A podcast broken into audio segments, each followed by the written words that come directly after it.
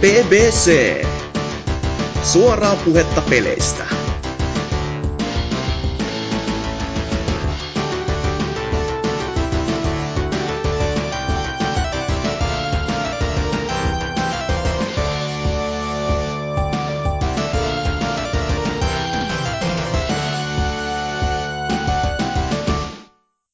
olisi sitten ihan saatanan aurinkoista ja kirkasta ja lämmintä syksyä vaan kaikille kuulijoille.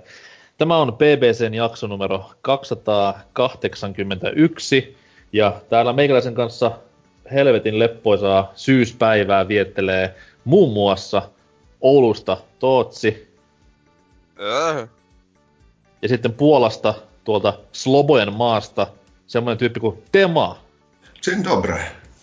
Okei, ei mitään käydä, mitä siinä mainostettiin, mutta aivan kurva sama. Sentään. Moi. Kurvan mäkin tiedän, joo. Kyllä. Eli siis itsehän olen Turusta ja olen norsukampa. Hellurei. Homman nimi on seuraavanlainen, että tässä näin vedettäisiin ihan normi P B C-setti. Ja yleensähän se aloitetaan tämmöisellä kuulumiskierroksella. Ja jos vaikka Tema aloittaisi tällä kertaa, koska varmasti kerrottavaa on monestakin eri maailman kolkasta. Joo, että tota... Mitäs tässä nyt on Puolaan palailtu, Suomessa tuli käytyä ja sitten tuolla Japanissa pari viikkoa reissattua lähinnä Tokyo Game Showssa ja sen jälkeen vähän ympäri maata. Että... Kävit siis niin. Verestämässä vanhoja opintoaikoja? Kyllä, kyllä näinkin. Että... Okei. Että... Oliko, no. oliko niinku paikat, paikat ennallaan vai olis ollut neonvaloa ja pilvenpiirtäjä tilalle? Ja... No joo, no Kiotossa, missä opintoja kävin, niin se nyt ei muutu ikinä mihinkään, kun se on sellainen vanha kulttuurikaupunki, että tota, siellä ei saa edes rakentaa mitään varmaan viisikerroksista isompaa taloa. Japanilla on kulttuuria, hä? No, no, no siis siellä on, kato, siellä on se satoja vuosia vanha kulttuuri ja sitten se perversi nykykulttuuri, jotka on vähän ristiriidassa keskenään. Se on hienoa kertoa, tai mennä tuommoisella time machineillä ajassa taaksepäin ja kertoa sille vanhalle samurai-lordille. Etkö, et kuule tiedäkään, mitä tapahtuu sadan vuoden päästä. Heti kaukaiseen rajat länsimalaiselle, kaikki menee vituksi. Kyllä, se on välitön sudoku siinä vaiheessa. Ja siellä siellä niinku Laaksossa on näitä, mitä sinne talot on nimeltään, missä samuraita asuu tämmöiset, missä on ne paperiseinät ja niin, siellä, siellä, siellä, siellä sitten nämä... Mikä se puu on, mistä on niitä pinkkejä terälehtiä? Hiljakseltaan... Kyllä. Kirsikkapuun. Kirsikkapuun lehdet tippuu hiljakseltaan syksy alkamassa ja siinä sitten arvostettu samurai-lordi ja sitten Tootsi menee sanomaan, että hei! Sadan vuoden päästä on kuulla semmosia automaatteja, mistä on pikkuhousuja. Piste. Kannattaa taistella. Se on ja. Jenkkimiehitys välittömästi sitten. Tai no, mikä Hollantisia tai kuka ikinä siihen aikaan olikaan siellä pyörimässä. Tom Cruise ainakin pyöri jossain vaiheessa. Siitä si- kuvattiin dokumenttikin aikoinaan. Näinpä. Joo, mitäs sitten, siis... mitäs Japan, oliko Tokyo Game Show antoisa näin niin kuin työn puolesta? Joo, eli tota, omaa peliä siellä käytiin näyttämässä, kun saatiin yllättäen tuli semmoinen diili, että päästiin sinne esittelemään, niin tota, mm. mentiin. Matkustettiin Mikä? firman rahoilla Tokioon ja... tai Kiinasta tulleilla firman rahoilla Tokioon. Okay. Ei, mutta siis joo, olihan tämä hyödyllinen keikka, että tulevaisuutta varten paljon kontakteja saatiin ja sitten peliäkin esiteltiin jonkun verran siellä. Mitäs tämmöiset niinku sairaat japsit tykkäs tämmöisestä pelistä, missä ryypätään ja rällästetään? Kyllähän se... Kyllä ne tykkäs, mutta en osaa pelata kyllä, että tota... Se. Okei, eli siis no, kaksi, kaksi nappulaa oli aivan liikaa. Aivan liikaa. Siis meillä se ongelma siinä oli vähän se, että me ei oltu siellä India-pelialueella, vaan enemmänkin tota, tota, toisenlaisella alueella, koska, koska päästiin ton yhden Sendai Wellness Center, vai mikä hitto se on, niin niiden siivillä sinne, niin siinä oli pari mobiilipelikehittäjää niin ihan muualla käytännössä. Et me oltiin business-alueella siellä. Aa. Mä aloin toista ollut niinku siinä Capcomin ja Squaren välissä, että hello, no, we are no Camera siis, Games from Finland. Peli, periaatteessa kyllä, että se vieressä Herra oli, vieressä just oli tota Capcomin Monster Hunter pytinki. Mut, mut niin siis se, se mini-viidakko. Kyllä. Että se tota, oli hienon näköinen kyllä. Jep, oikein hieno, että me oltiin just sen niin kuin bisnesalueen reunalla siinä, että sille, ehkä sinne joku muutama pelaajakin eksy siihen. Okei, okay. Oliko länkkäreitä paljon niin näkyvissä? Tämmöisiä niin kuin, sanotaan länkkärituristeja, ei länkkärimediaa. Joo, että tota, ne kaksi ekaa päivää on bisnespäiviä, että siinä oli enemmän mediajuttua, mutta sitten sen jälkeen näkyy kyllä tota, jonkun verran länkkäreitäkin, mutta siellä on niin hirveästi ihmisiä, että kaikki, mitkä on päätä pidempiä ja muita, niin ne tunnistaa sille länkkäreiksi sieltä aika hyvin. Niitä silleen okay. näkee, näkee hyvin. Mutta tota, tosiaan joo, ei se hirveät jonotusajat kaikkea ja että sitten se businesspäivät, kun oltiin aika lailla kiinni siinä, että pari tuntia pääsi sitä kahtena päivänä pyörimään muualla. Ja oikeastaan hirveästi en mitään kokeillutkaan, muuten kuin kattelin vähän ympäriinsä. Ja voi että kun kyllä tästä pääsisi joskus lukemaan jostain tekstimuodossa, niin olisi kyllä hienoa. Oho, olisi kyllä aika jännittävää. Voi vain haaveilla, että jos pelaajapodcast piste com-sivustolla olisi tämmöinen Teman matkaraportti luettavissa, mutta en tiedä, täytyy käydä varmaan katsomassa itse ja etsiä sieltä se. Kyllä. Mut miten sitten niinku Japa, Japanin se siviilipuoli reissun puolesta, että oliko siinä mitään pelaamishenkistä läsnä? No sen verran kyllä, että tota, matkusteltiin tuolla, tai junalla käytännössä Shinkansenilla luotijunalla paikasta toisin, kun meillä oli se viikon railpassi siinä, niin tota, siinä tuli matkustelussa pelailtua kolme D S:llä, mutta tota, lähinnä peliä, josta myöhemmin sitten lisää. Herran pieksut sentään. Sano, sano sentään se, että tykkäsitkö edes pelistä? Joo, kyllä. Pidin okay. oikein kovasti. Että on se vähän jotain valitettavaakin, mutta, mutta oh my god. Ainahan sitä. Okei, okay. Mitä sitten tuommoiset niinku muut pelailut? Muista pelailusta, no nyt en ihan heti, vähän ennen kuin Japaniin meni, niin pelasin aika paljonkin, ehkä puoleen väliin asti semmoista tuota Metroidvania-peliä, oho, yllätys, pyllätys, mutta tuota vähän niin kuin lämmittelyksi. Vähän niin kuin lämmittelyksi, mutta no, nyt jäätyy ihan tää täys. Mikä vittu? Me Hollow, Hollow Knight. Ho, Hollow Knight, kyllä, no niin. Hollow Knight. Kyllä. Sitä kun ihan parin viikkoon pelannut, niin unohtui jo nimenkin. Hetkinen, se ei se nyt saa sanoa tolleen. Ihan laadukas peli on kyseessä. Joo joo, siis tosi, tosi hyvä peli kyseessä. Että se on niinku Metroidvania jonkun verran. No aika paljon tulee Souls-pelit mieleen sitä tyylistä, vaikka kaksi D-peli toki onkin. Mutta mm-hmm.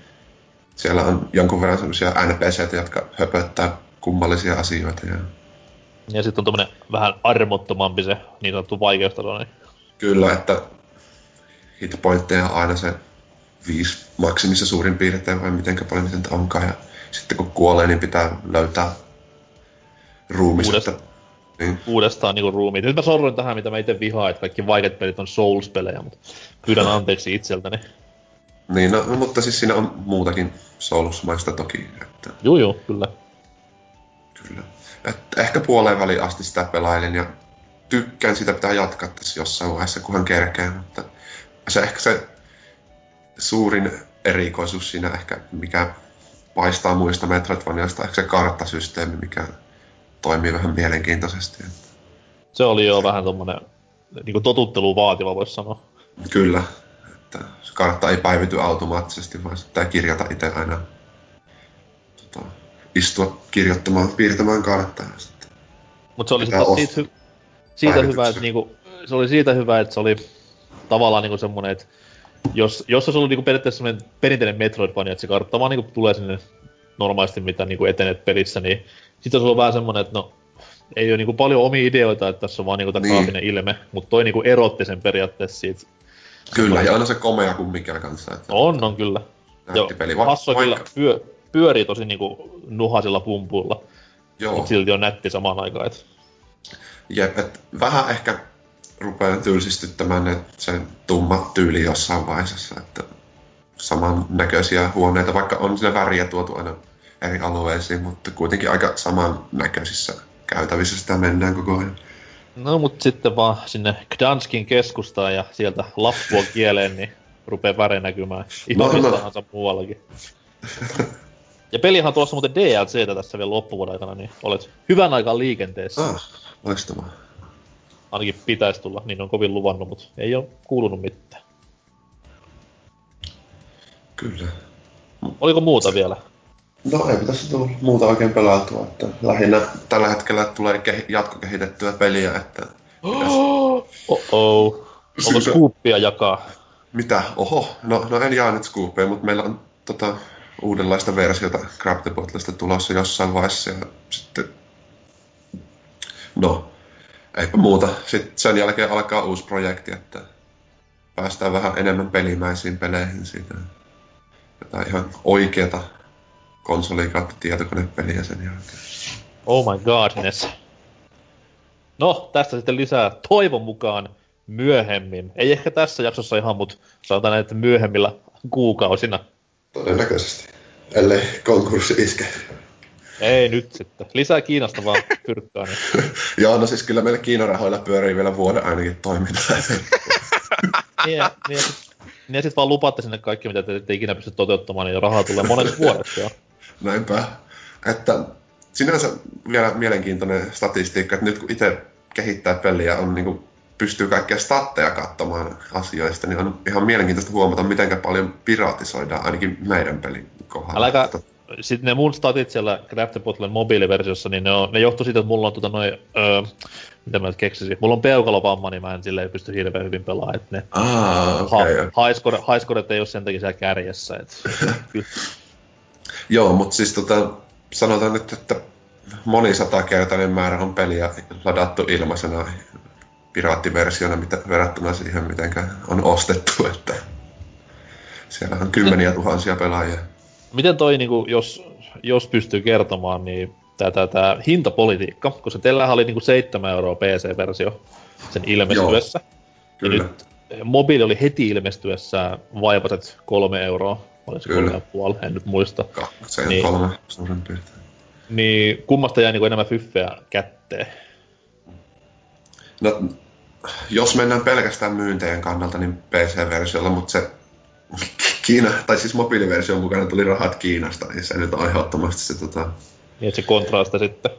Jep, että... Kumpi, pe- kumpi vetää niinku enemmän välistä, App Store vai Steam? Se... App Store vetää vähän enemmän ehkä jopa. Saatana. Steam, eikö Steam vähässä perus kolmekymmentä prosenttia niinkö? Joo. Yleensä ainakin.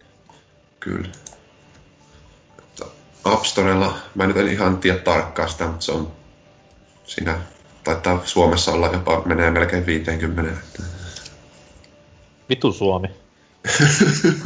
Lottovoitto syntyä tänne, mutta sitten taas verojen jälkeen se lottovoitto on pieni. Kyllä.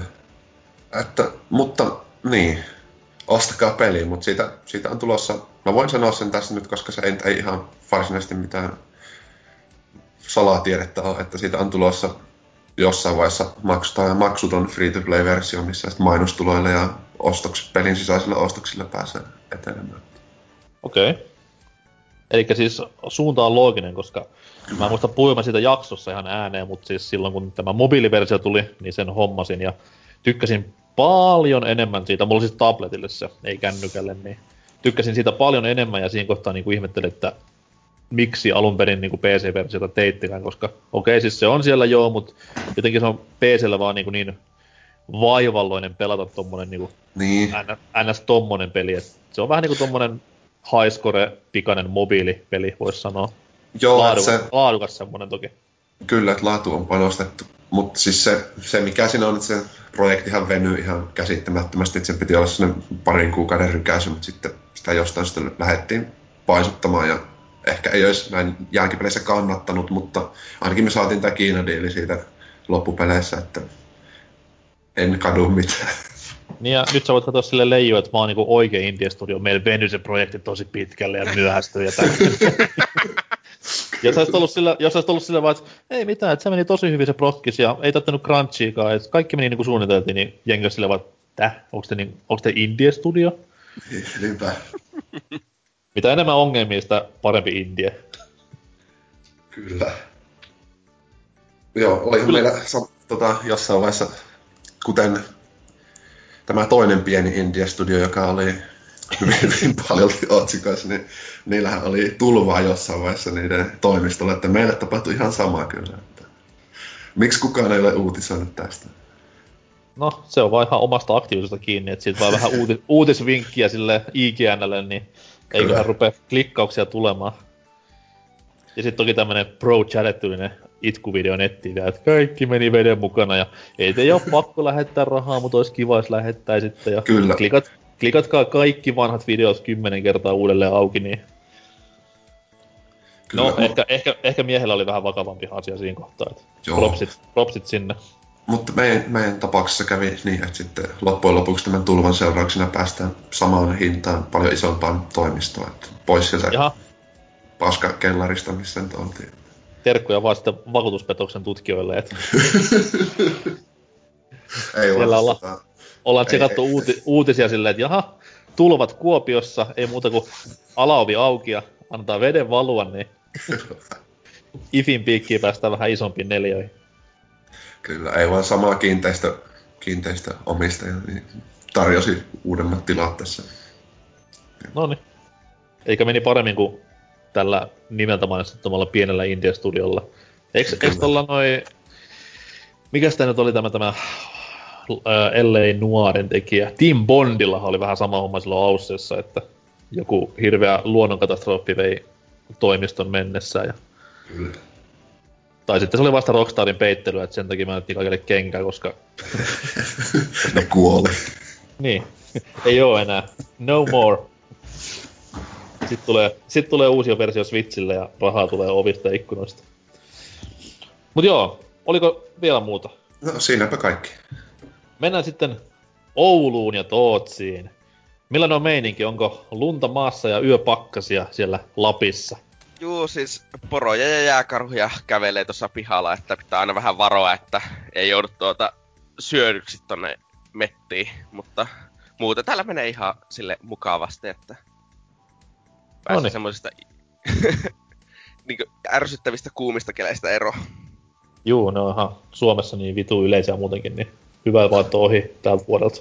Siis tykkää tästä mieluummin, että sataa niin kaikki päivät vettä pimeältä taivaalta.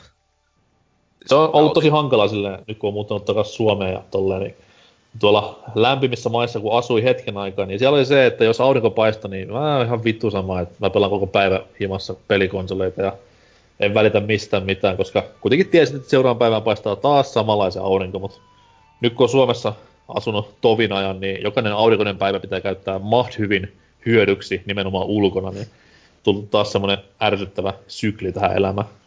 Kyllä se helpottaa tuossa parin kuukauden päästä, kun tolle kunnolla lunta taas, niin ei vituuta ennen. Ei tuu täällä. Tää tulee niin, harmaata sinne helmikuuhun asti. Sitten tulee yhtäkkiä miinus kaksikymmentä lunta ja sitten on taas kesä. Ei kannata asua siellä Ruotsissa. Niin, niin no Ruotsissa on kuitenkin B K T parempi mitä Suomessa ja niin oma on valuutta, niin mitäs tässä? Itse ainakin pakenen Norjaan kuule ihan kohta. Että... No siellä nyt on paljon aika, aika heikot. Ei, mutta siis olen jotakin pelejäkin oikeasti pelannut. Alright. Muuten kuin vittuillut säälle. Mä ostin jonkun ö, turhan Raspberry Piin sata viisikymmentä eurolla, koska siinä oli Nintendo logo. Nintendo logo? What? Ostin An... S N E S Minin siis. Aa, tämä oli siis ha- hassuttelua. Joo, ö, hieman olen ehtinyt sitä pelata. Siis toisin sanoen, mä juoksin Mega Man X:ssä melkein tunnin kussen ihan helvetisti, koska mä oon ihan vitun huono siinä. Haluatko sä Tema purkautua vai hoidanko mä? Hoidan vaan sinä sen purkautuminen. Oi vittu sen, eli Mega Man X:ää et osaa pelata. En, en osaa pelata Mega Man X:ää. Suksin vittuu. Me poistat. Siis oi, mä en, mä en ymmärrä, miten mä voin olla niin huono jossakin. Siis... En kestä. Okei, ei pysty. Sen, ver- sen verran pystyn antaa handicappiin, että alussa ei ole totta kai tota, niinku, öö, tämä, tämä, tämä, no, mikä se nimi nyt on? Boosti? Boosti just. Niin, Kenki. Niin se ehkä vähän vaikeuttaa sitä peliä, koska kyllä, se on mutta... silloin vaan normaali Mega Man. Mutta sen jälkeen kun ne hakee, niin tota, se on ehkä yksi kaksi D-pelejen paras liikkuvuus ja niinku ohjattavuus sinne pelissä. Ehkä siis, en mä tiedä, kyllä se tuntuu tosi kivalta se peli, mutta mä oon vaan niin vitu huono, että mä kuolen miljoona kertaa. Elikkä siis...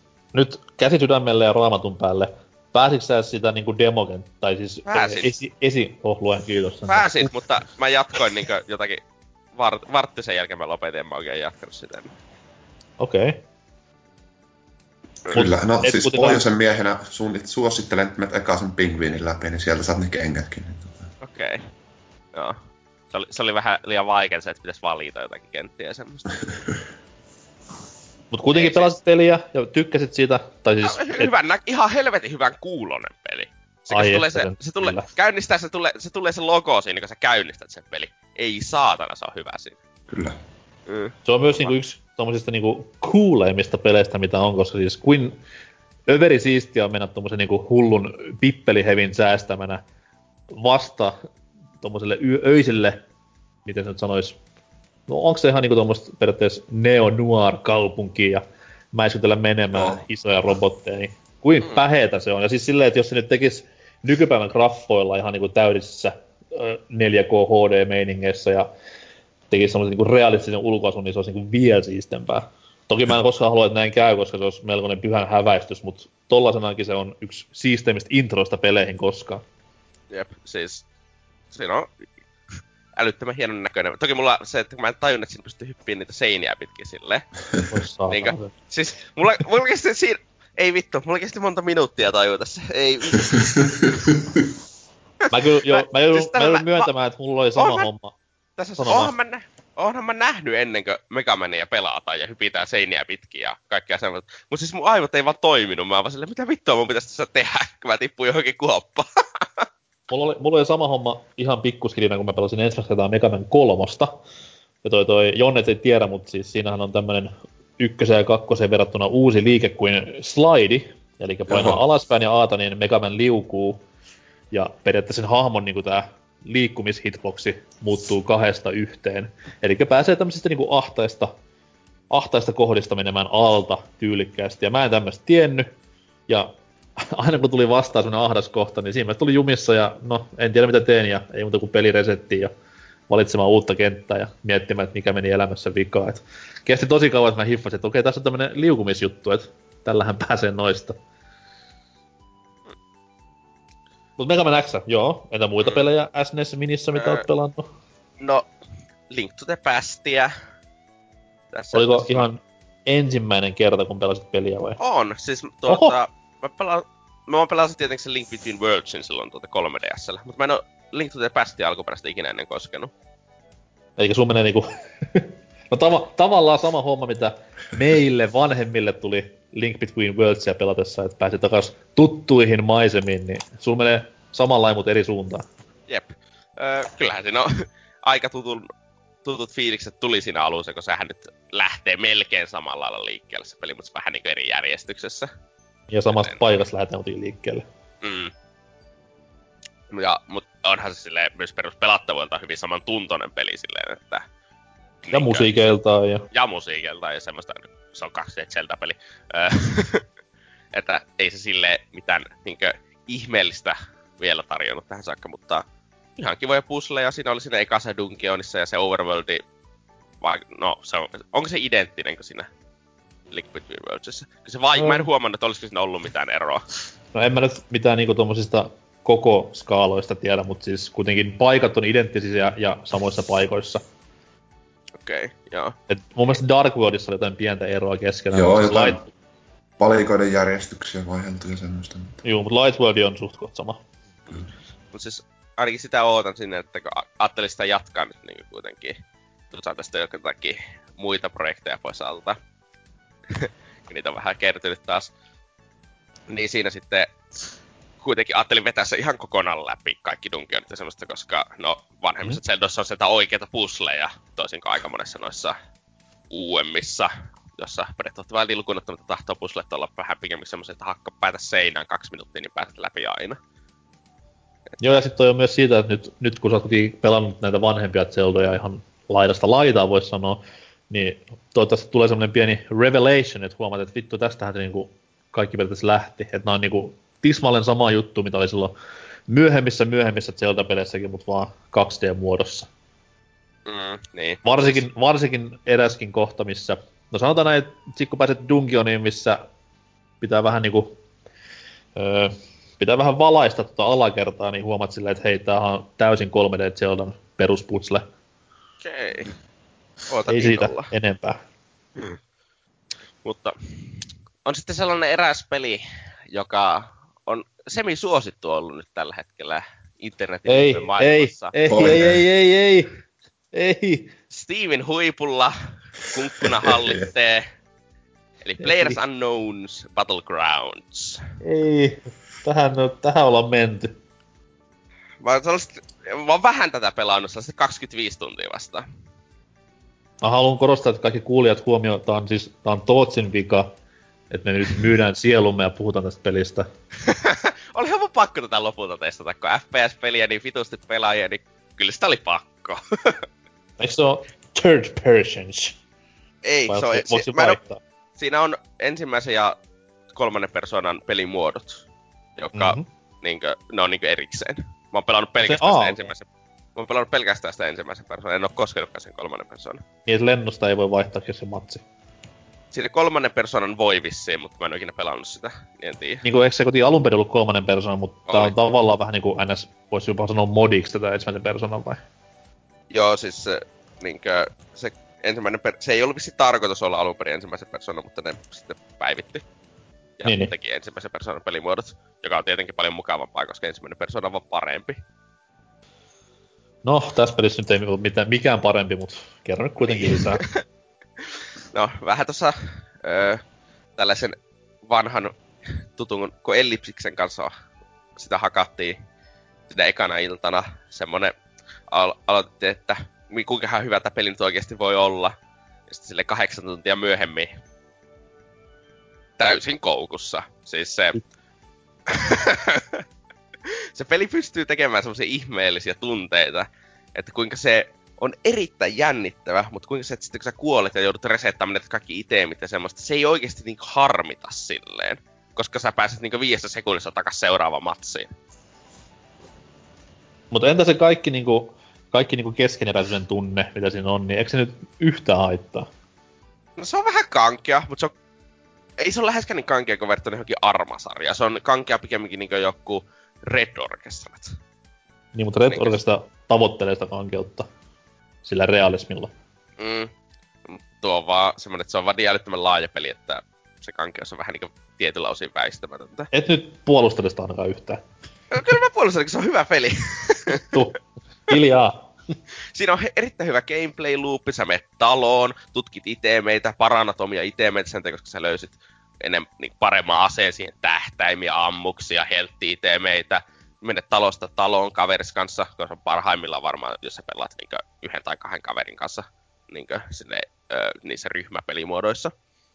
Mutta entä sitten, että sä voit kuitenkin liittoutua kaverin kanssa myös näissä niin kuin, ö, free for all? Voi, mutta sit saa bännit. Mitä vittua? Joo, siis, siis, siis se on kiellettyä, niinkö, ja ne on, ja jos sä jäät oikeesti kiinni sitä, esimerkiksi joku streamerit on tehnyt sitä streameissä, että ne menee siihen free for alliin, ja sitten liittoutuu kaverin kanssa, niin öö, tuo, mikä se, se Bluehole, se pelin kehittävä studio, korealainen firma, niin oikeesti bännää sut. Koska mun mielestä se olisi kiva idea siinä nimenomaan, no samalla lailla kuin Battle Royale-leffassakin, mihin siis tämä koko kaikki perustuu siis tavallaan. Oikeesti. Niin, tää on pikemmin no, semmonen, että... Jos vertaa vaikka siihen, mikä se zombipeli nyt onkaan, State of Decay vai jompikumpi, niin siinähän vai... myös sä voit niinku rauhassa mennä friendin kanssa, mutta jos se friendi puukottaa sua selkään, niin se on sitten vähän niinku oma vika. No niin, mutta siis, kun tää ei oo sellainen, kun tässä ei oo tarkoitus selvitä mahdollisimman kauan, kun tässä on tarkoitus selvitä, tappaa kaikki muut. Se on niinku tarkoitus olla se viimeinen elossa selviäjä, eikä tässä oo silleen niinku Daisy-tyylistä, että on tarkoitus selvitä ikuisuuksia. Niin, että tässä on kirjaimellisesti tarkoituksena tappaa muut pelaajat aina. Kauhean väkivaltaista pelaamista on tommonen hyvin. Oh, siis en mä kyllä ymmärrä, mitä tällaista myydään tämmöisille lapsille, mutta... Ei mä siis... Mä, mä, mä oon jotenkin hämmentynyt siitä, että miten mä voin tykätä tästä pelistä niin paljon, koska niinku räiskintämekaniikat ei oo kovin hyviä. Ne on vähän semmoset, että ö, luodit tuntuu se, että osuuko ne vai eikö ne osu, niin... Varsinkin liikkuviin kohteisiin tuntuu aika älyttömän randomilta. Mm-hmm. Öö, rekylit on vähän omituiset silleen, ja asebalanssi on vähän semmoista, että öö, miksi joku aset ei potki yhtään sarjatulella ja toiset sitten potkii niinkö myös viisikymmentä kalibersia. Okay. Se, semmoista vähän omituisempaa asiaa. Ja sitten, no, koska su- käytännössä kaikissa tilanteissa kuolet yhdestä headshotista aina. Niinkö, öö, niinkö lähietäisyydeltä pitkälle matkoille sä ehkä, jos sulla on hyvät kypärät, niin sä, sulla jää ehkä yksi H P, ehkä kuolet täysin. Niin se johtaa siihen, että tietyllä lailla se on aina ihan älyttömän vahvaa, vaan niinkö spämmätä päähän. Vaikka mitenkä, jos... elikkä siis löytyykö sieltä kamaa niinku kypäröitäkin kentällä? Joo, joo. Siis ihan kaikki kypäriä, öö, panssareita, öö, niinkö reppuja, ihan kaikki pitää kerätä. Alussa sulla ei oo yhtään mitään, niinkö, etkä voi kantaa mitään. Sun pitää eka löytää reppu, et sä voit kantaa kammaa ja sitten noita luotiliivejä ja moottoripyöräkypärät semmoset, että ei satuukko tiput tosta katolta, kun ootko semmonen autisti ja semmoista. Niinkö, miten, onko siinäkin jotain lootibokseja sitten olemassa? Öö, on siinä semmosia ihme, että jolla saa öö, niinku lootibokseja, tarjotatko nää semmosia in-game lootibokseja vai jep, semmosia? Tai niinku, voiko ne kustomoida jotenkin sitä? Joo, oma hahmoa voi kustomoida ja niistä saa lootibokseista saa semmosia öö, niinkö erilaisia paitoja ja semmosia, jos haluat kustomoida omaa hahmoa. En tiedä, ite on myynyt ne, koska niitä tippuu niinku tunnin pelaamisen jälkeen melkein. Ja niistä saa aina viisikymmentä senttiä Steam Marketissa. Niin, sama kai aina myyä ne. Niinkö? Varsinkin, että varsinkin jos se voittaa sen kaksi vastaan kaksi tai vai mitä nyt ne voittaa. Tai kehittäjä on varmaan aika rikas tällä hetkellä. On, on. Siis voi sanoa, että Bluehole ja itse herra PlayerUnknown on varmaan vähän siellä voi kylpeä rahoissa siellä Koreassa tällä hetkellä, että... Mä en nyt muista, että mikä, kenen, oliko tää Tencentin omistamassa Bluehole vai miten, miten se meni, mutta... No ei yllättäisi, jos on Koreasta tai Aasiasta ylipäätään kyse, niin... niin Tencentti siellä kummiskin. Joo, itse asiassa vaikka, vaikka pelistä en hirveästi tiedä, niin sen tiedä, Tencent omistaa osan tästä filmistä. Yritti ostaa kokonaan, mutta ei, ei ne myynyt sitä vissiin. Tencent on vähän niinku toi Take-Two tuolla niinku Aasian puolella, et... Ja vähän niinku toi Vivendi täällä Euroopan puolella sit taas, et... Ei muuta kuin ostamaan, ostamaan, ostamaan, ja se omistaa yli pieniä valtioita ympäri ämpäriä. Niin. Ai, niillä on vähän niinkö rahaa pelissä tässä bisneksessä. Kyllä, ja lisää tulee koko ajan, kun ostaa jokainen mahdollinen mikromaksu sisältävä mobiilipeli itselleen. Niin. Mm. Nyt sitten, niinkö, mua vähän hämmentää tuo, tuo lootbox-kysymys, että tässä pelissä on kahdenlaisia lootboxeja. On niitä uh. siellä itse matseissa, taivaalta lentää lentokoneessa, tiputtaa semmosen lootiboksin, josta sä saat parempia aseita ja tähtäimiä ja kaikkea semmoista kamaa. Ja jolla on tarkoituksena, että se on tosi näkyvä, siinä on iso punainen savu ja semmoista. Että se kerää niinkö niitä pelaajia sille, sille siihen tappelemaan, että se matsi kestää lyhyemmän aikaa. Ja sitten ottaa huomioon, että se itse pelialue myös koko ajan pienenee. Kunnes on lopulta mm-hmm. siis kirjaimesti semmonen viisi kertaa viisi metriä alue, missä kaksi jätkää makkoilee pusikoissa ja odottaa, että kumpi liikahtaa eka. Öö, siinäkin tilanteessa ollaan oltu. Öö. Joo, siis jos kukaan teistä on ikinä Airsoftia pelannut, se on joo, just tommoista. Joo, just siis, en, siis tää muistuttaa mua hyvin paljon niistä ajoista, kun kävin softaamassa vielä, että niinkö, et tässä ei tuu samalla lailla ehkä kakkahousu ihan silleen, niinkö tuota, kun Airsoftissa tulee, kun oikein hiljasta oot ja makkoilit jossakin pusikossa, mutta on tässä vähän aika paljon sitä samaa meininkiä silleen, että, ja sitten myös, että käytännössä heti kun sua ammutaan huonosti, niin oot pelistä poissa. Kyllä. Mitä sitten, jos mennään vakavampiin asioihin, niin onko tästä pelistä sun mielestä ihan e-sports-peliksi jonain kauniina päivänä, sitten vaikka se on valmis? Ei. Ja mä en oikein ymmärrä, miksi porukat yrittää saada tästä e-sportsia, koska mä en, tässä ei ole minusta mitään kilpailullista. Tää on, tässä on erittäin suuret R N G-elementit. Se on muutenkin vähän silleen... tylsä, tylsä varmaan seurata niin sivusta, kun jengi kyykkii pusta. Joo, erittäin vaikea. Tässä on aika paljon... Ja, to, niin saattaa, ja sitten silleen... Se mappi on jättimäisen kokoinen, niin se saattaa olla silleen, että jos sä tykkää jostakin tietystä pelaajasta, saattaa olla, että se ei kaksikymmentäviisi minuuttiin ns. Tee mitään. Koska se, jos se pelaa maksimaalisen tehokkaasti, niin silloin sen ei, ole, sen ei kannata tehdä mitään uhkarohkeita liikkeitä tai semmoista. Tietenkin normipelauksessa, kun kukaan ei ota sitä, niin tosissaan kaikki tekee vähän semmoista, että no mennään nyt tonne katsoa, että olisiko siellä vihollisia, vaikka ei olisi järkevää, jos sä yrität pelkästään voittaa sitä peliä. Joo, se on vähän nykyään semmoinen, että jokaisesta niinku, tämmöisestä massiivisesta suosiota nauttivasta monipelistä ollaan tekemässä jollain tavalla e-sportsia ja tolleen, mutta toivottavasti näiden liigojen ja nämä järjestäjät on hereillä siinä kohtaa, että hei, et ihan kaikkia pelejä mekään ei tänne mukaan oteta. Siis, kyllähän ne nyt yrittää tuosta sen tekoa, koska esportsissa on niin paljon rahaa kuitenkin tarjolla tommoselle pelille, joka on, jolla on yli kaksi miljoonaa pelaajaa Steamissä kumminkin, että kyllä. Se on suositumpi kuin Dota kaksi ja C S G O länsimaissa yhteensä. Se on suositumpi kuin, suositumpi kuin Lawbreakers, josta varmaan kuullaan lisää myöhemmin. Mutta kaksi, mut kaksi milliä tosiaan meni viime viikolla rikki, eikä mm. siis samaan aikaan oli linjoilla kaksi milliä, mikä on, jos sitä ver- ver- niin, jengi vertaista vähän siihen, että no vittu, kuinka monta Steam-tiliä on olemassa, ei sillä ole mitään väliä siis. Mieti silleen, että jos kaksi miljoonaa henkilöä pelaa samaan aikaan yhtä vitun videopeliä, missä on kuitenkin, mitkä servut pyörii sen yhden firman kautta, niin on se ihan jäätävä määrä porukkaa. Oh. Siis niinkö pitää mennä johonkin isoihin multiplättiin julkaisuihin käytännössä, että saa niin paljon pelaajia samaan. Ei, sanotaan näin, että edes, niinku, edes FIFA tai Kodi suosiota huipulla ei varmasti ole missään vaiheessa saanut kahta miljoonaa yhtäaikaista pelaajaa, mitkä istuu saman aikaan konsolin edessä ja pelaa samaan aikaan tyyliin samaa pelimuotoa. Edes kaikilla kolmella alustalla jaettuna. Ei Millä ole kolme? Yhdellä alustalla. Niin, mutta siis tässä on se, että kyllä mä veikkaan, että onkaan tuota tuo Kodi jossakin vaiheessa sen rikkonut julkaisuiltoina, jos lasketaan P C, pleikkari ja Xboxi pelaajat yhteensä. Sitten pitää mennä tyyliinkin tyyliin. Tyyliin. Mutta se on se, että kukaan M- ei voi mitata M V kaksi tai Black, ekan Black Opsin aikoihin, milloin sitten taas joo, varmaan. Mut oli konsolia se vitusti markkinoilla ja muutenkin niinku meininki oli silloin vielä huipussaan. Ja, ja siis tuo, tuo PlayerUnknown's ei kuule pyöri niinku ihan kaiken maailman N K-peliläppäreillä. Se vaatii ei, oikean... Ei, ei, ei. Se vaatii oikean...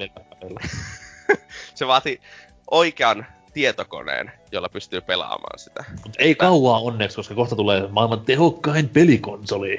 Niin, sehän tulee Xboxille. Mut siis... Mut oliko niillä jaetut servut? Ei. Ei vissiin. Okei. Okay. Mut, mut siis tätä... Jotain kertoo vielä tota pelin suosiosta se, että Tokyo Game Showllakin oli iso alue pelillä ja P C-peliä siellä vaan ne japsit pelaili ihan kiltisti. Että... Niin. Ja jos Japanissa pelataan P C-peliä, se on aika, aika hyvin. Kyllä. Ja, niinkö, mut sitten saa nähdä, että miten tuo tulee menestymään sitten konsoleilla, koska tuossa pelissä on aika älyttömän monimutkaiset kontrollit. Niinkö, öö, en ole varma, miten sen saa ohjaimella sille smoothisti toimimaan. Eikö suoriudu edes elite, eliteohjaimella, missä on tikkuja tökkäisyä joka suuntaan? No, eliteohjaimella on oikeesti täsmälleen saman verran nappeja, se on vaihtunut vaan vähän paremmin aseteltuja. Eikä sillä ole vittukaan väliä, miten se konsoli menestyy, koska siis se, mikä määrittää sen konsolin menestyksen, on Xbox Onein myynnit, koska sitä ei nyt muille konsoleille saa, eikä varmaan tule saamankaan. Kyllä, no tässä on se. Se Fortnite ehti jo tulla konsoleille. Okay. Se Epic Gamesin oma Battle, niinkö Battlegrounds-klooni. Että, niinkö, Aa, se on siis vähän mielenkiintoista. Se, se, just... se, se, se ei tule olemaan ensimmäinen Battlegrounds sadan pelaajan peli markkinoilla konsoleilla. Mutta toki ei se ollut ensimmäinen myöskään P C:llä, ei läheskään. Se oli vaan paras, jonka takia se on näin paljon menestyneempi kuin mikään muu. Kun olihan se hitsi, se Sonyn julkaisema P C:lle. Mm. Ja olihan se, sekin on tosi menestynyt peli, mutta siinä oli se, että ei se ollut mitään tuohon verrattuna. Niin, niin. S- se, sillä oli jotakin... Onko se vaan silleen, että tossa niinku yhdistyy periaatteessa se niinku kaikkien näiden aikaisempien hyvät puolet, kuin myös sitten semmoinen niinku tietynlainen laatu. Koska mitä itsellä on tullut käsitteeksi ja muodostettua päässä on oma käsite, niin mun mielestä on kuitenkin vieläkin tämmönen N S-perinteinen keskeneräinen peli, missä ei ole mitään kiirtä tähän sitä koskaan valmiiksi. Siis ei, öö, ei siis kyllä se on ollut tulossa valmiiksi vissiin tämän vuoden puolella jo. Okei. Okay. No sen on vähän pakko kyllä valmis, jos se on siis, niinku konsolijulkaisu. Siis, niin, tässä on se, siis en mä oo varma, että huomaisit, niinku erottaisitko nää sitä, että siis ei se oo enemmän tai vähemmän buginen kuin joku Battlefield yksi vaikka. Ei, hei, se on var- nyt, se on, nyt, se on nyt var- itse asiassa, se on paljon vähemmän bugisempi kuin P F yksi tällä hetkellä, koska P F yksi tällä hetkellä on ihan vitun buginen paskapeli. No, jos et pelaa niin vitun talvikenttiä, mitkä on bugisia paskoja, niin silloin... Niin, se, niin jos... siis siinä on, siinä on tuo, mikä, Chromatic Aberration käytössä kaikissa D L C-mapeissa vieläkin. Ja mä en pysty pelaamaan sitä, koska se saa mut oksentaa. Wow, diivan elkeet.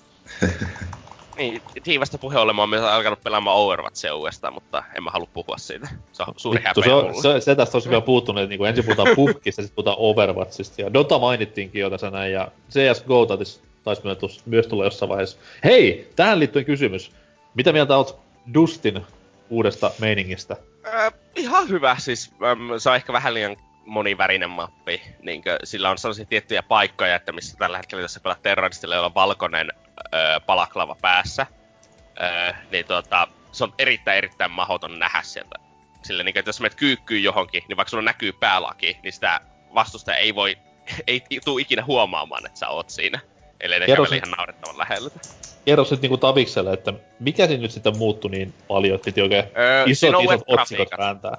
Siinä uudet on grafiikat. grafiikat öö, siis se on, Dust kaksi poistettiin joskus vajaa vuosi sitten rotaatiosta. Okay. Ja niin, nyt on täysin uudet grafiikat. Öö, se mappi, joku tietyt asiat on vähän leveämpiä, joku vähän ohuempia kuin toiset, mutta semmoiselle merkitystä. Ja sitten käytännössä kaikkien seinien läpi voi nyt taas sprayata yksi pilkku kuusi tyylillä, niinkö, että... Öö, se on ihan... Kyllä odotan innolla, että pääsen pelaamaan sitä kunnolla, mutta en ole vielä yhtään kilpailullista matsia siinä vetänyt. Okei. Okay. No, nyt saatiin sitten pyhä niin kuin nelinäisyys käsitelty, että PlayerUnknownsia, C S, Dota mainittiin ja sitten vielä Overikin mainittiin, niin jatkanut ihmeessä, jos jotain kerrottavaa on. Öö, eiköhän se riittänyt tähän tällä kertaa, että... Jostakin paskoista Metroidvania-tyylisistä kaksi D S-peleistä ehkä joskus myöhemmin. Jostain paskoista Metroidvania-tyylisistä Metroid-peleistä. Niin. Joopa joo. Noi, no itellään tässä on näin viikot vierähtänyt lähinnä niinku Blast from the Past hengessä. Öö, Stardew Valleyn tossa erehdyin lataamaan Switchille. Vähän niinku tommosesta... Voisi sanoa enemmän niin kuin tukemismielessä, koska haluan antaa kaikki roposeni tekijätiimille. Sen verran mahtava porukka on kyseessä, mutta sitten huomasin taas silleen, että mä oon ihan vitun koukussa siihen peliin jälleen kerran. Ja nyt se on niin kuin entistä pahempaa, koska tässä näin läppärillä, kun sitä pelasi silloin alun perin sen P C-julkaisun aikana, niin se oli kuitenkin semmoinen semihaaste ottaa sitä läppäriä mukaan joka paikkaa. Mutta nyt kun toi Switch tuossa kuitenkin omassa kantolakussaan menee suhtkot helposti, niin voi nyt saatana sentää, että ei, ei tunnu eroon pääsevän.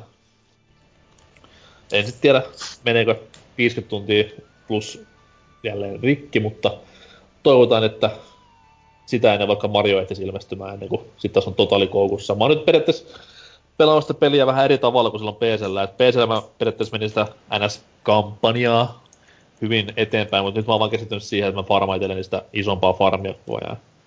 Yritän kehittää maatila-osaamistani täyteen huippuunsa. Lionheadiltä pitää vinkkejä kysyä. Joo, varsinkin tuommoisen, niin koska mulla on erittäin iso hankaluuksia mun tulppanien kasvattamisessa, että miten vitussa mä saan ne nopeammin sieltä, kun ei, ei niin kuin lannottekaan toimi eikä mikään. Niin. Huhhuh, mutta siis joo, loistava peli edelleen. Ja innolla otan tätä monipelipäivitystä, joka pitäisi tuossa alkuvuodesta tulla. Että se tulee nyt... Ensin P C:lle kokeiluvalli ja sitten tulee Switchille sen jälkeen ja sitten katsoo, että mihin rahkeet riittää pelillä sen jälkeen. Sitten toi... Mitä sitten muuta? No, Cupheadia myös pelailin ja ostin ja menin läpikin.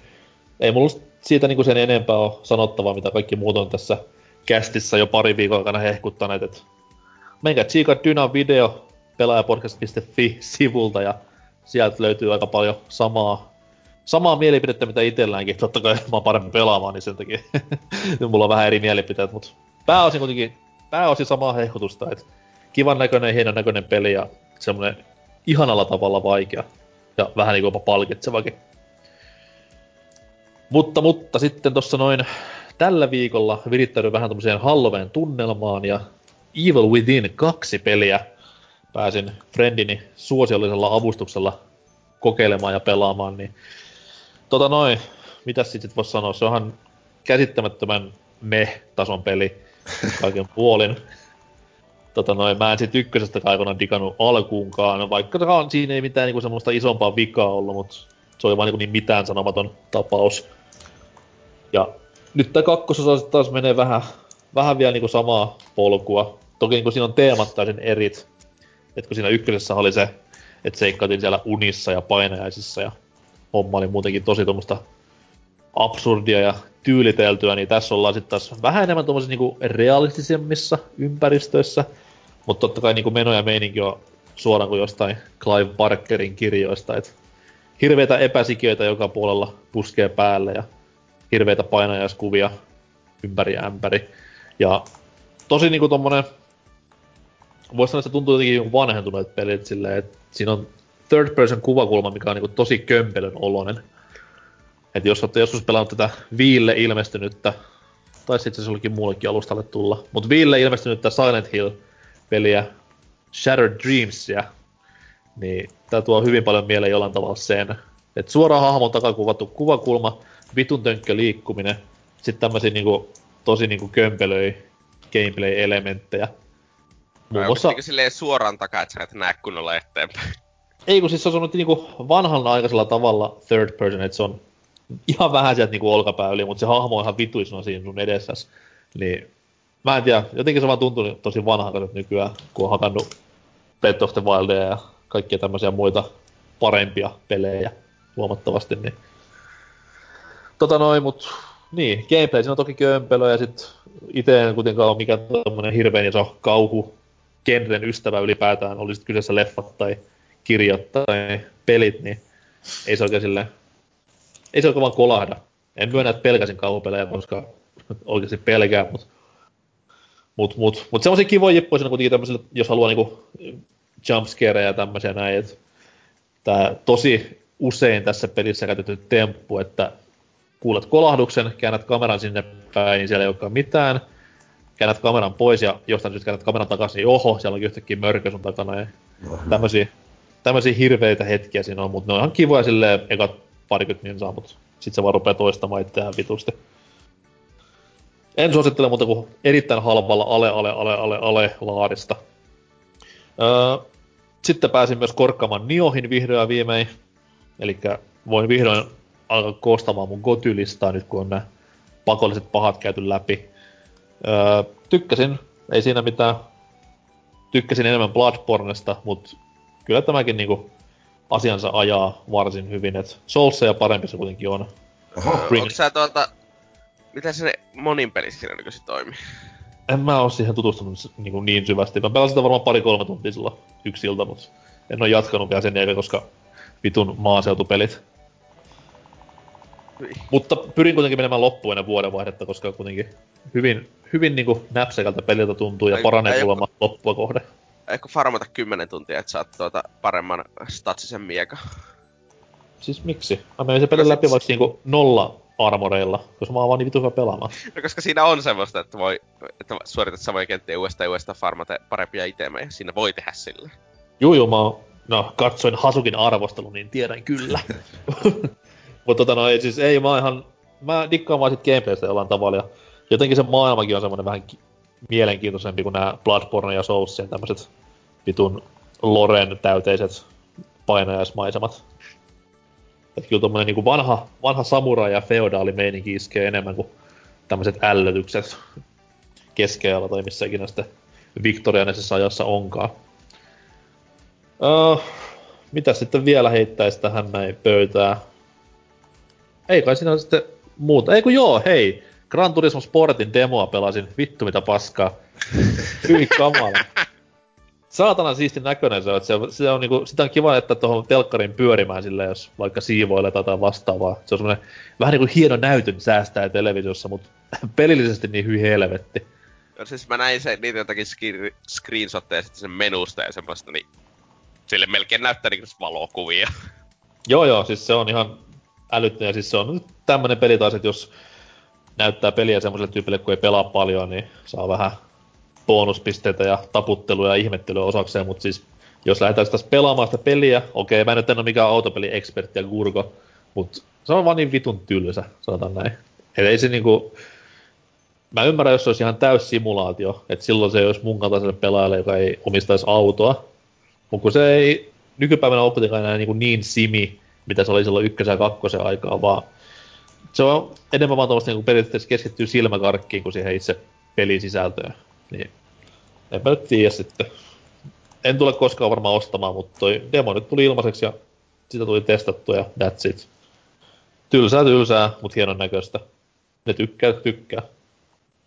Ja mikä parasta siis, se oli hyvän näköinen normi slimmi-pleikkarilla. Mulla ei oo edes proota, koska muutenhan mun silmät ois varmaan sulanut ja olisin vieläkin koomassa. Uhuh. Mut tota noin joo, ei kai sit sen kummempia sitten, niin mennään tästä näin kuulumisten myötä yytisosioon.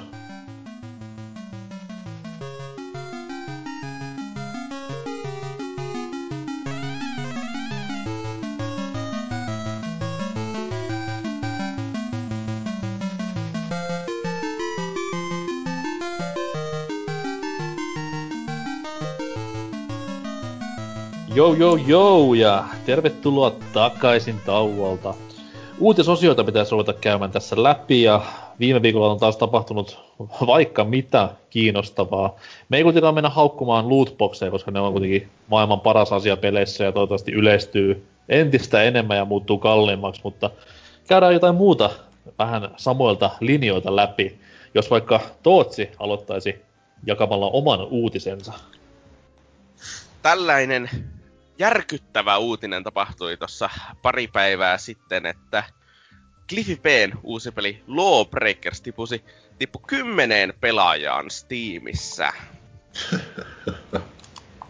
Elikkä siis, käydään faktoja läpi. Kyseessä on P C:lle ilmestynyt F, äh, tiimipohjainen F P S-räiskintä pienillä lisägimmikeillä ja värikkäillä hahmoilla varustettuna. Jep. Mikä voikaan mennä vikaan, kun niin. markkinoilla on Overwatchin kaltainen nimike? Niin, siis mi- mi- mikä voikaan? Vaikka on tuo jonkin verran erilainen peli. Lawbreakers kuin Overwatch, mutta siinä joo, on se, että... Niin, niin on Battlebornikin erilainen peli kuin Overwatch, mutta ei, eipä pahemmin auta. Niin, Battleborn on paljon enemmän erilainen vielä, että... Battleborn ilmestyi jopa aikaisemmin kuin Overwatch, mutta eipä silti vaan niinku... Jep. Ei vaan toimi. Niin. Mut siis... Erittäin niinkö silleen... Suuri pettymys on totta kai studiolle. Ja mikä se oli se Kiinan studio, joka tämän rahoitti? Oh. Öö, oliko, se, oliko sekin ollut Tencentti? Mä en muista, olisiko se ollut Tencent tässä tapauksessa vai jo. No anyways, kuitenkin Aasiasta. Aasiasta tuli isot rahat tälle ja Cliffy B E kolme-messuilla hulluna egoili, että niinku loppuu semmonen kolmenkympin multiplayer only paskajauhaminen ja hirveet leijumiset oli kaikissa ennakkopromuissa ja sitten ollaan tässä asemassa, että sulla on kymmenen vitun pelaajaa linjoilla samaan aikaan, niin ei se hirveästi niinku luottoa herätä jatkoon. Mm, siis tällä hetkellä siellä on kolmekymmentäkahdeksan pelaajaa, joka on tietenkin huomattavasti parempi. Ja kaksikymmentäneljä tunnin huippu on sata pelaajaa. Niin, mutta ottaa on... huomioon kuitenkin sen, että niinku... Tää on äh, kaksi ei... kuukautta vanha ja äh, paljon tämä maksoi kolmekymmentä euroa. Niin se on nimenomaan, se oli alihintainen ja sillähän nimenomaan leijukin, että on niinku, tässä on kuudenkymmenen pelattavan arvo alihintaisella pelillä. Mm. Ja tietenkin sitten kysyä, että mitä tapahtuu sille Cliffy B:n uudelle studiolle, sille Boskille, joka perustettiin varta vasten tätä peliä varten. Eiköhän siellä ole pikku ollut peruttu tältä vuodelta, että... Juu, äh, saa, saa nähdä sitten, että miten Cliffy B itse... toipuu tästä. Mutta sähän oot kuitenkin tässä kohtaa, Tootsi, se isoin syyllinen tähän downfalliin. Sä oot kuitenkin pelannut Lawbreakersia. Miksi sä et pelaa sitä niinku koko ajan? Sen takia, koska mä yritin pelata sitä, mutta ö, se ei antanut mun valita hahmoa, kun se bugittiin, niin mä poistin sen pelin heti. Okei. Okay. Niin. No, jos Tää. sitten nämä muutkin sadat tuhannet pelin ostaneet on tehnyt saman päätöksen, että joku mättää ei pysty, ja se on siinä. Haluaisin kyllä tietää, paljon tuo on oikeesti myynyt sitten silleen niinkö, että... All no, time peak on vaan seitsemän ja puoli tuhatta, joka on käytännössä ei mitään, mutta... No, sanotaan, että mä en usko, että edes puolta milliä. No, Tää, siinä vaan tota... Battle Royale-moodia tekemään ja... Juju. Third person ja Battle Royale-moodia. Siinä taas rahaa tulee vasemmalta ja oikealta. Samalla kun sielu on myyty itse paholaiselle. Mm. Mut joo, tsemppiä Cliffy B:lle ja jos pitää duuniin mennä, niin täällä on Suomessa monta studioa, mitkä varmasti kaipaisi tommoista suupalttia P R-henkilökseen ja design-puolelle varsinkin, niin ei muuta kuin Remedyn seuraavan prokkikseen vaan mukaan. Joo, se olisi, kyllä, te... se olisi kyllä ihan vitu hienoa. Entäs sitten Teman uutinen? No, tota, tämmönen positiivinen uutinen t- tähän väliin, että tota, I G N osti Humble Bundlen. Noin, se oli kivasti tehty heiltä. Kyllä, se nyt menee todennäköisesti. Niinhän ne väittää, että mikään ei tule muuttumaan. Että ei edelleen, varmastikaan. Että... Kyllä, hyvän tekeväisyyteen menee edelleen kaikki rahat ja siis... niin poispäin. Mä veikkaan, että jatkossa niinku... Eikö ole itse julkaissut joitakin pelejä? On, on, ja... Niin tarkoittaa tässä... sitä, että I G N, siis pelimedia, oh. omistaa pelijulkaisia. Ei kuulosta hämärältä yhtään. Huhhuh. Ja mä veikkaan myös, että jatkossa niinku Humble Bundlen kohteet on tämmösiä päivää ennen rekisteröityjä ö, syöpärahastoja, missä sattumasi emoyhtiö. Emoyhtiö sattuu olemaan tommonen tutukuulonen peli, pelinetti laitti. Kyllä. No, syöpälapset kiittää ympäri maailmaa. Mikäs siinä ikinä lisää rahaa, nehän ei hirveen persakoinen lafka ollutkaan tähän asti. Mm. Mutta oliko mitään niinku detaljia, että millaisista hinnoista puhutaan kaupanteon yhteydessä ja mitä niinku tähän nyt sisältyy sitten loppupeleissä? No siis varsinaisesti ei hinnoista ole ainakaan tässä tota, Humble Bundle omassa blogipostauksessa, mutta tota, sen verran vaan sanovat, että pitävät omat toimistot ja työskentelykulttuurin ja I G N ainoastaan auttaa etenemään eteenpäin. Ja vielä wow. enemmän kerätään rahaa jatkossa hyvän tekeväisyyteen. Miten se? Siis tää on niin, niin väärin, koska ainakin niin itselleen näin niin normaalina Humble Bundle-käyttäjänä, eli siis joskus tuen, Kyllä. joskus en, niin tää niin on mulle enemmän vaan just negaatio, että voi vittu tommonen iso kapitalistilafka ostaa tämmönen hyvää tekevän lafkan, niin en mä nyt tätä enää tue. Niin millä vitulla sä kuulet kuvittavassa saada enemmän rahaa, koska mun kaltaisia tyyppejä varmasti on maailmassa hyvin hyvin paljon, tai valitettavasti hyvin hyvin paljon. Niin, mutta siis, en mä tiedä, ei, niin kauan kuin Humble Bundle tulee sallia sen, että pystyy laittamaan niinkö rahaa noille öö, niille itse pelin kehittäjille, eikä sinne hyvän tekeväisyyteen. Niin en mä tiedä, että vaikuttaako se mun käyttöön, koska mulla oli tapana laittaa kaikki aina pelin kehittäjille. Elikkä siis pienet lapset siellä ilman tukkaa, sädehoidossa ei merkkaa mitään, vaan tommoset Teman kaltaiset kamina dimenssit. Jos ne, jos ne tekee ne pikkulapset mulle pelejä, niin ne saa rahaa. Ei muuta. Mene töihin, vitu syöpäläinen. Niin. Ja hei, tässä voi kuitenkin olla se, että jos niinku ni, ne studiot tekee semmoisia pelejä, mitkä ilahduttaa näitä syöpälapsia viimeisillä kuolinvuoden hetkillään, niin käyttäi. Kyllä. Että tota, tässä on jonkun verran kommentteja tullut tähän Humble Bundleen omaan uutiseen, ja eipä tässä yhtään positiivista ole, että ensimmäisenä heti rippiä ja moment of silencea, ja tässä on niinku jokunen kymmen kommenttia, jokaisessa vaan manataan syvimpään helvettiin tämä uutinen, että... Mitenköhän ikään seuraavaksi ostaa? Varmaan Awesome Games Done Quick. Uhuh. Se, no ei se kyllä muuttaa siitä, että viel, vielä vähemmän tuota, sais tuota, kertoa vitsejä striimissä, ettei joku suutu. Juu, siis se on... No siis mä haluan vieläkin uskoa siihen, että niinku näitten Games on Quit-tapahtumien rahat menis edes suht kohta lyhentämättömänä sinne kohteisiinsa. Toki nyt siitä... Sanotaan, että jos millistä ottaa kymppitonnin itselleen, niin ei se nyt haittaa mua mitenkään, mutta kaikki nämä storit, mitä on kuullut, niin siellä kuitenkin homma toimii vielä ihan hyvin, mutta eiköhän jossain vaiheessa Babylonin lonkerot sinnekin menee ja homma menee aivan vituilleen. Mutta tällä hetkellä toki niinku Games on kuitenkin tapahtumia se iso juttu on se, että just tämä Tootsin mainitsema sisäsiittoisuus, että vähän pelataan oman pussiin tämän kommunityn muodossa. Että. Mm. Mutta Kyllä. onneksi he kuitenkin vielä toimivat hyvin pelimaailmassa ja no, odotellaan sitten seuraavaa farssia, mikä tulee asian tiimoilta. En mä nyt sano silleen, että meidän boikottiin tämän Humble Bundlen, tämän I G N-kaupan takia, mutta ei se vaan niinku hyvää kuvaa anna, että I G N-kaltainen firma. Se on sama kuin E A olisi mennyt sillä sanomaan, että hei, me ostettiin Humble Bundle, niin ihan samaa paskaa olisi tullut silloinkin.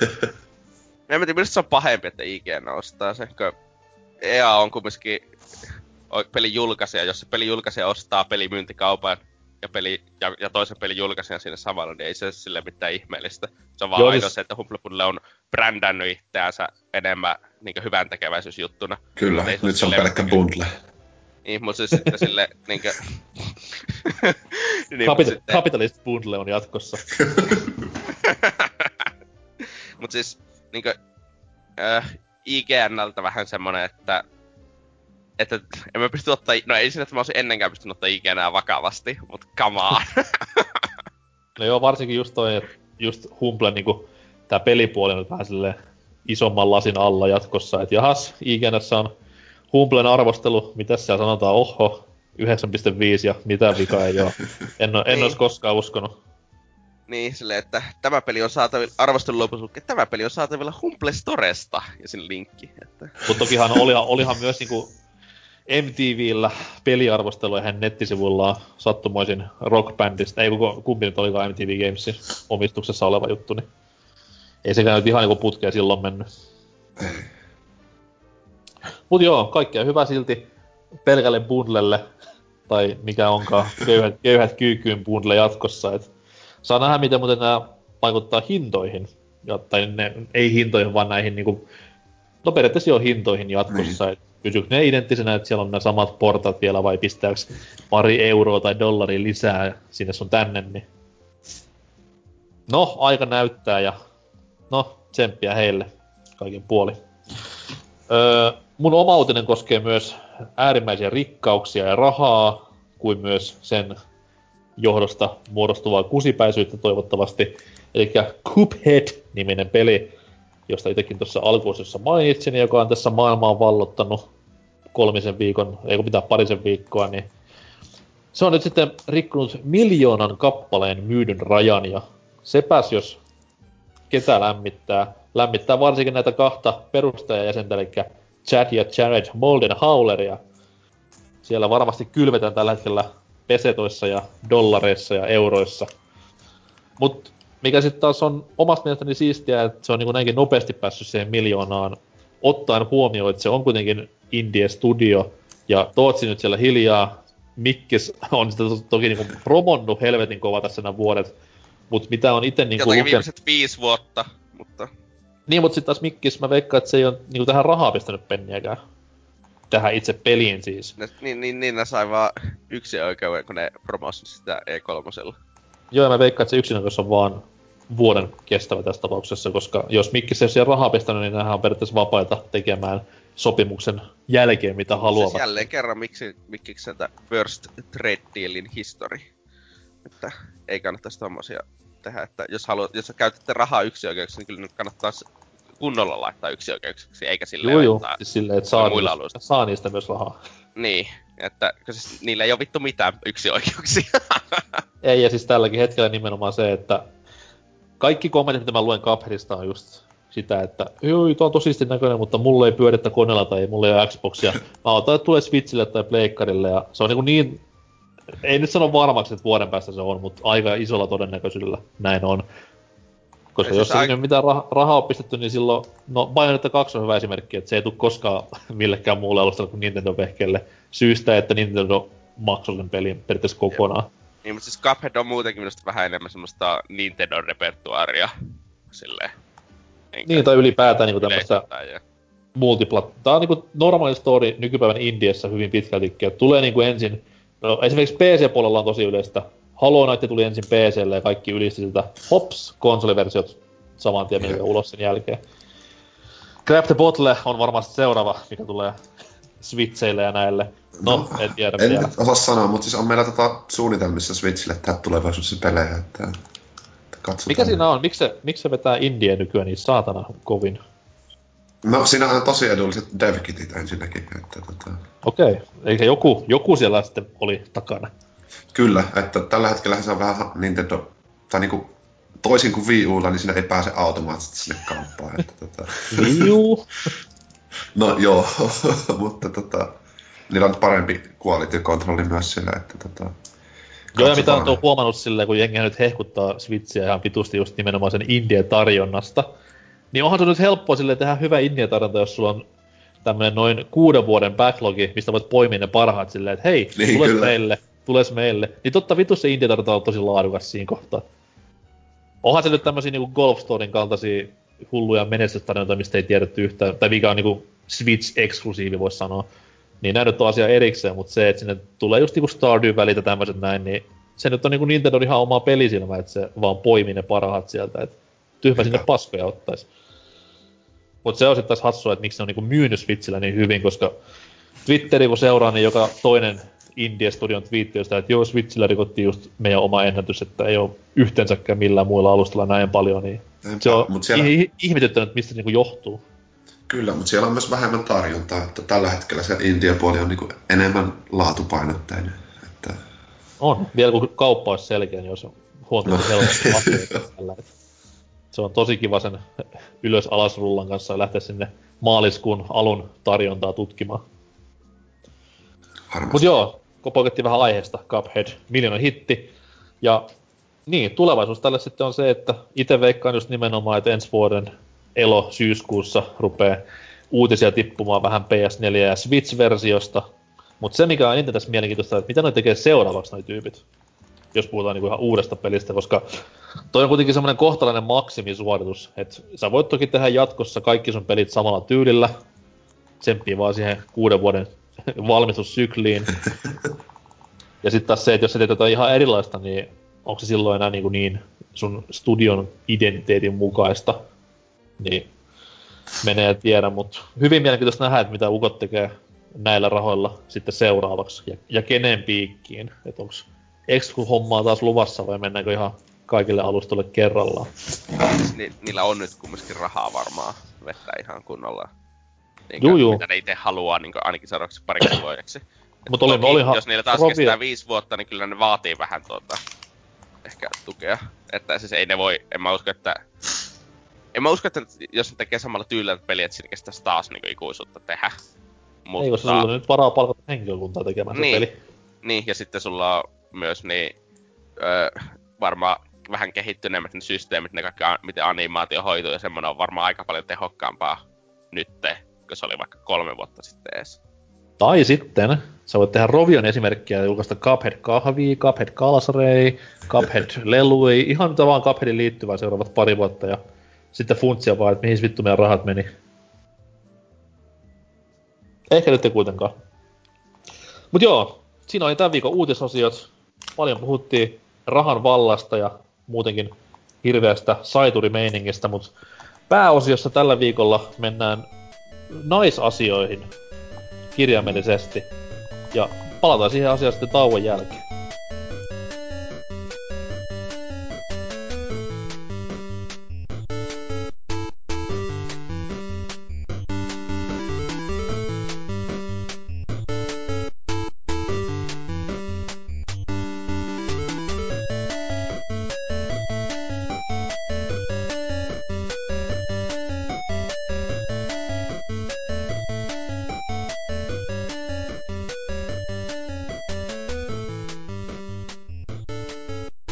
Se on sitten tämän viikon pääosion aika, ja lupailin tuossa noin uutisosion lopussa, että mentäisiin tommoseen niinku hamevään touhuihin tässä pääosiossa, ja se on nimenomaan homman pointti, koska kyseessä on Metroid-aiheinen pääosio.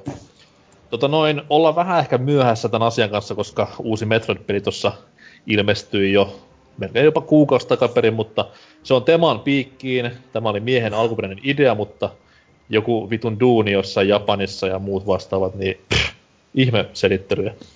Mut pääsette nyt saadaan homma toimimaan. Ja toi toi, meillä on ollut joskus muinais P P C:n historiassa Metroid-aiheinen jakso jo. Ja älä kuuntele sitä, kuuntele mieluummin tämä sitten jatkossa. Niin. Ei saatu ihan tämmöstä Metroid-teemaviikkoa aikaan, Zelda-viikon, Pokemon-viikon ja hype-hype tällä viikolla alkavan Mario-viikon sijaan, niin käydään nyt silleen vähän kuitenkin lyhkäsemmin läpi, koska kyseessä on kuitenkin lyhkäinen pelisarja, ottaa huomioon, että se on kuitenkin kolmekymmentä vuotta vanha, niin tämmönen Metroid-tuokio tähän väliin, fiilistellään sarjan pelit läpi ja puhutaan vähän ehkä jopa tulevasta, who knows. Mut niille, jotka on jossain tynnyrissä viettänyt koko lapsuutensa Fritzl-tyyliin, niin sanottakoon sen, että Metroidhan on tämä Nintendon pyhästä kolminaisuudesta se ehkä vähiten mainstreamin suosiota kautta ylipäätään myyntisuosiota nauttiva pelisarja. No, naisesta. Päähän. Ei ku. tota noin. Käsive-kampa iskee jälleen. Kyllä, elikkä siis Metroid on Marion ja Zeldan lisäksi se Nintendon kuuluisen kautta pitkäikäisin pelisarja.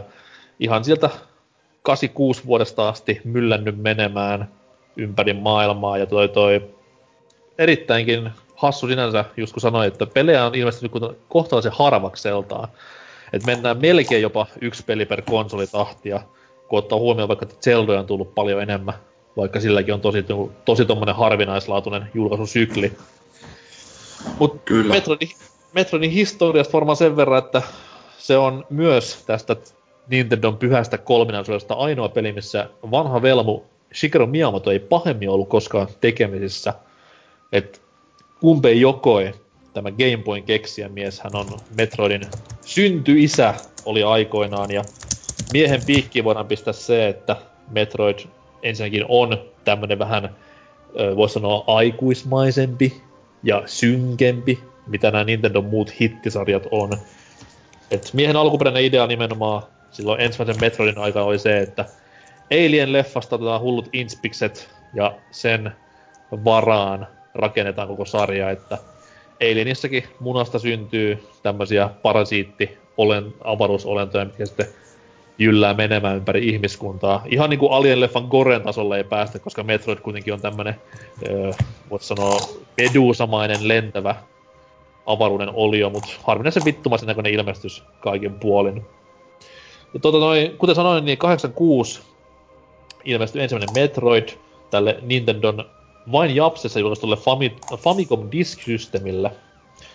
Ja toi toi kasettiversiosta tuli myöhemmin, ja kasettiversio muutenkin on aika historiallista kamaa, koska siellä oli ensimmäisenä käytössä tämmönen password-toiminto. Elikkä pistettiin näitä retropeleistä tuttuja salasanoja, jolla sitten pääsi takaisin johonkin pelin kohtaan, missä oltiinkaan koskaan peli sammutettu viimeksi. Niin tämä oli sinänsä hyvin historiallinen tapaus kaikin puolin. Mutta ensimmäinen Metroidi tosiaan kahdeksankymmentäkuusi Nessille. Ja mä en nyt en usko, että kukaan meistä on pelillä pelannut ihan silloin julkaisuhetkellä. Niin, niin kova jätkä ei tästäkään löydy, mutta ollaan kuitenkin varmaan pelattu jossain muodossa. Huom huom, Game Boy Advance. Niin kertokaa ihmeessä.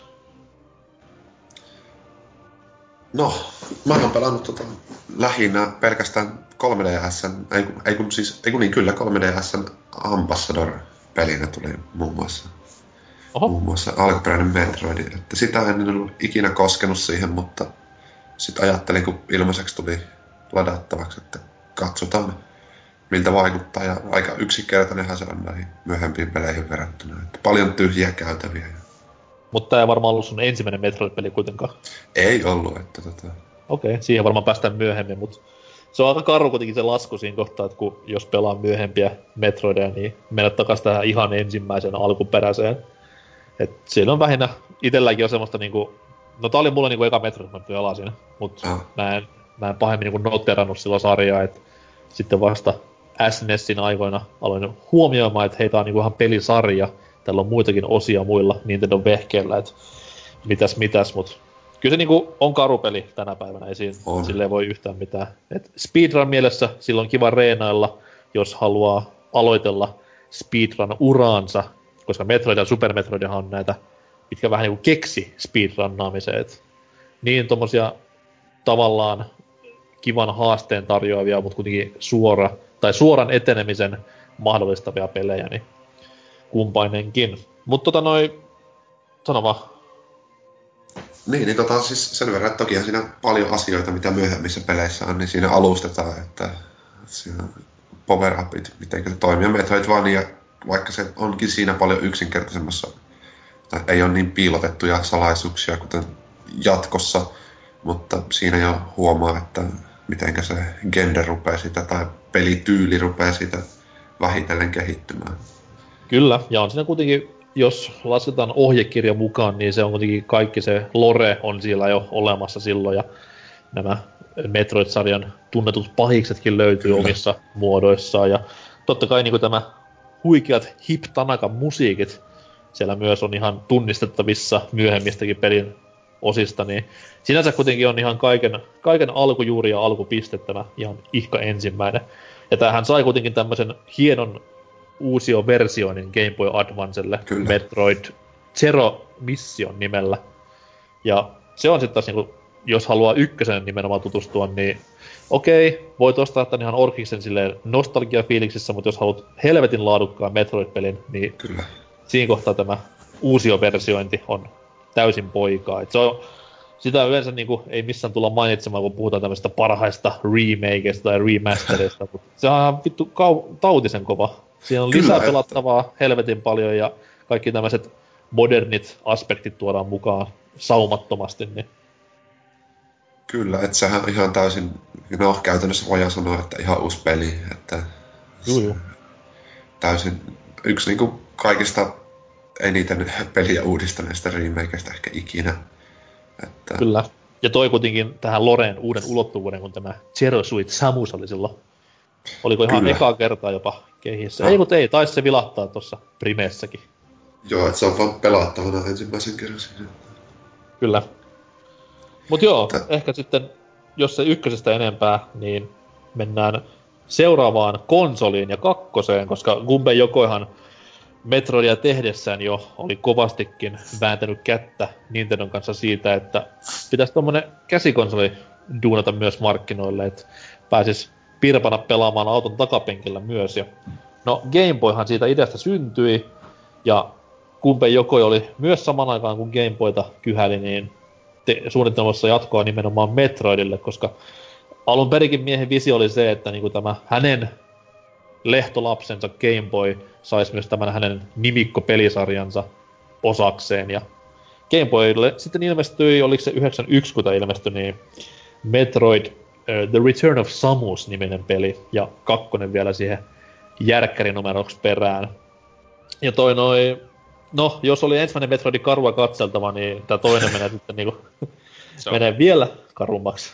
Se on ihan kauhean näköinen peli vaan.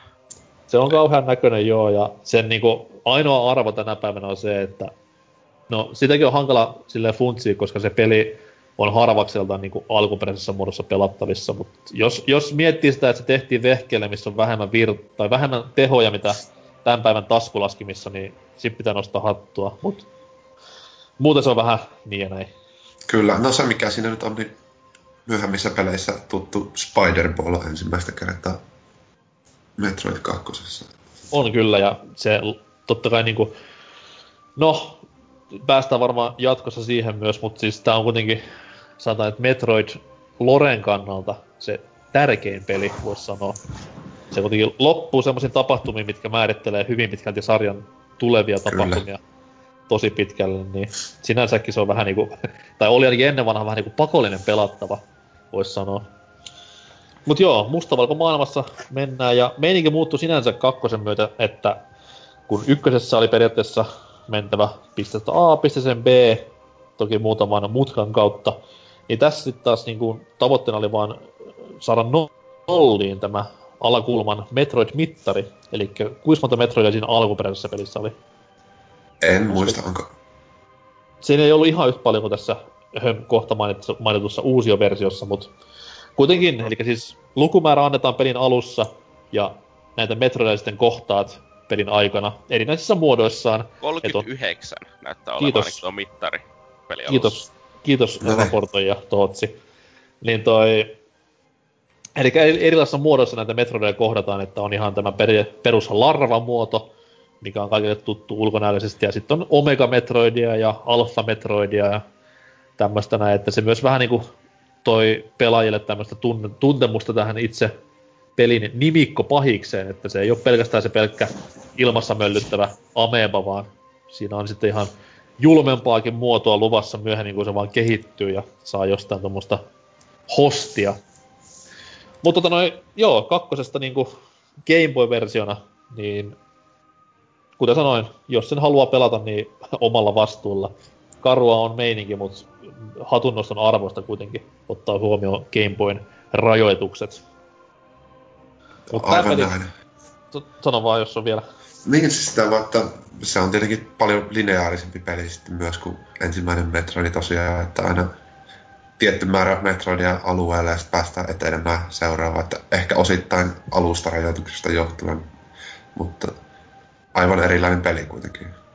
Kyllä, kyllä. Mutta sitten taas kakkosen niinku meininkiä muutettiin erittäinkin dramaattiseen suuntaan ihan niinku tässä parin vuoden sisällä. Eli viime kesänä, jos nyt vähän puhutaan tämmöisistä likaisista piraattipeleistä, niin, niin. tämmöinen yksittäisen henkilön faniprokkiksena lähtenyt liikkeelle, eli A M kaksi R Another Metroid kaksi Remake lyhennettä käyttävä prokkis, joka periaatteessa otti paljon tulevien kaksi D-Metroidien graafista ilmettä ja suunnittelua yhdistämällä sen tähän kakkosen juonelliseen kulkuun.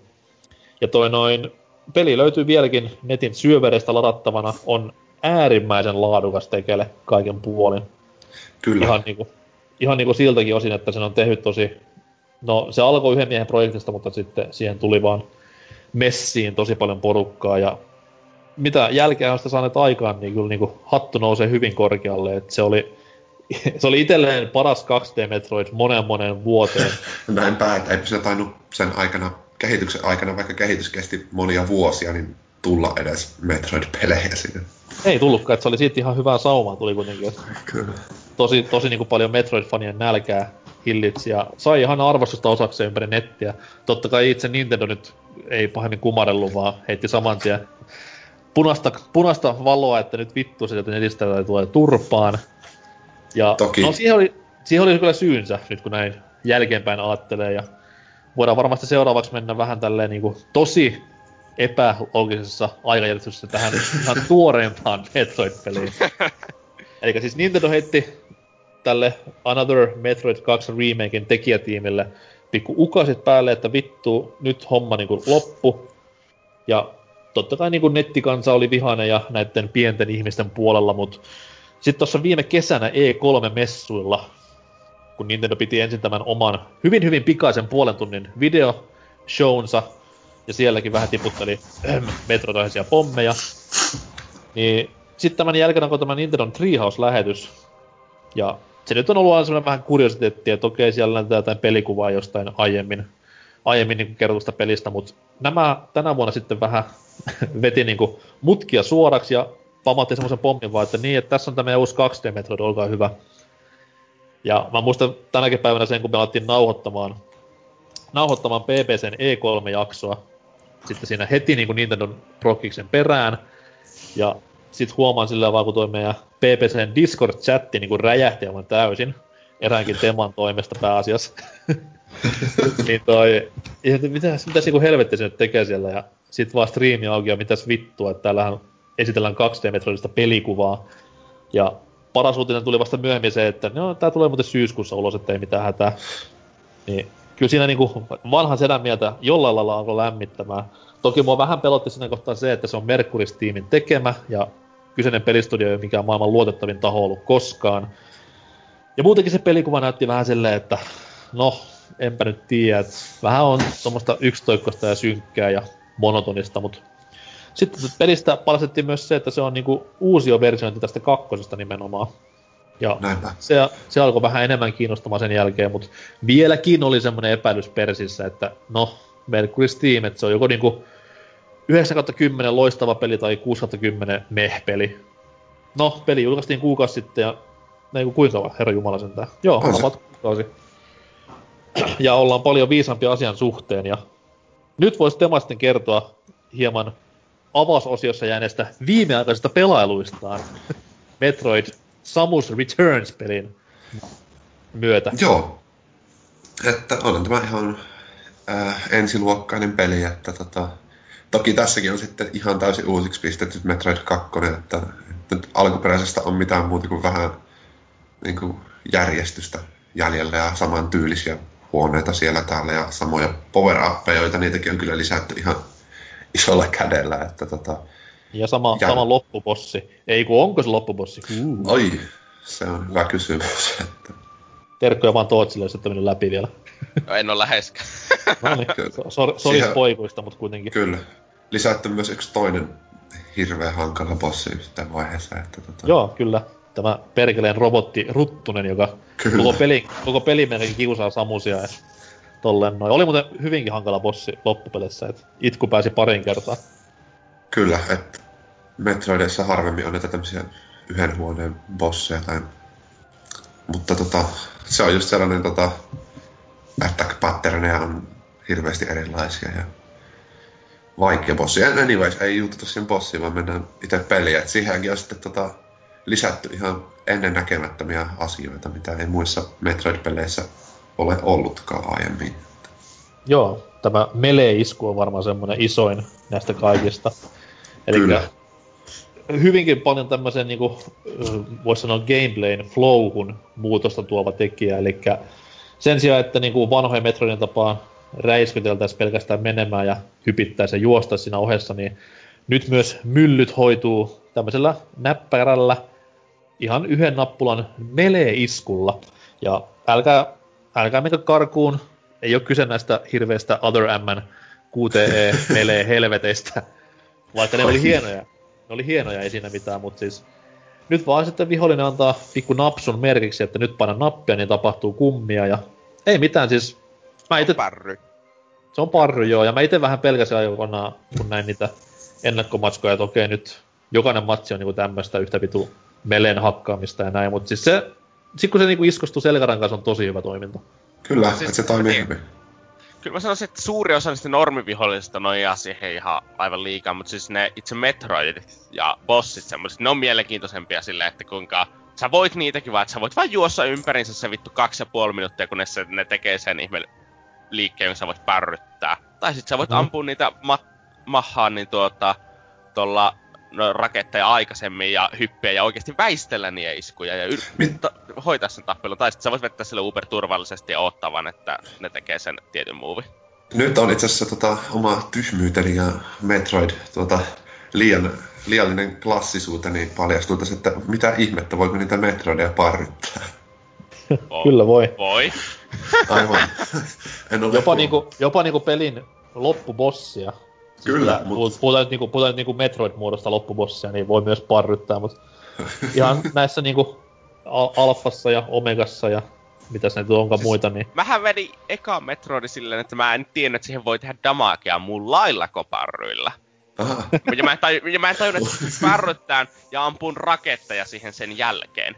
Niin mä vedin ekan Metroidin siis ihan perusblasterilla kokonaan.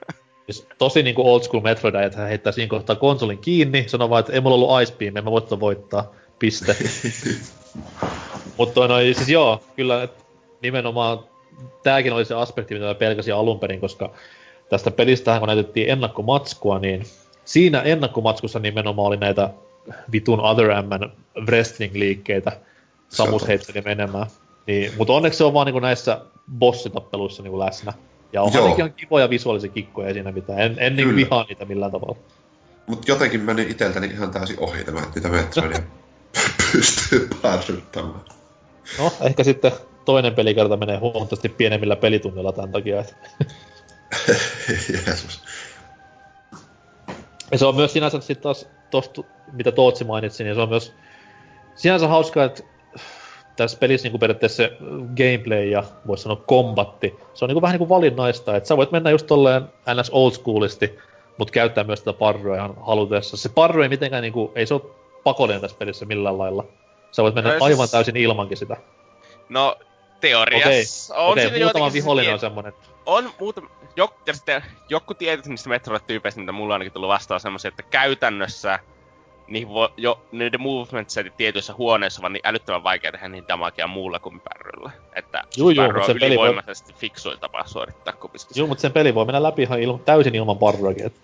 Kyllä, että, että vaikka itsekin tota parryttelin perusvihollisia kunnolla, niitäkin on joskus sen verran, että se on vähän, voi olla hankalaakin jopa, jos niitä on niin paljon ympärillä.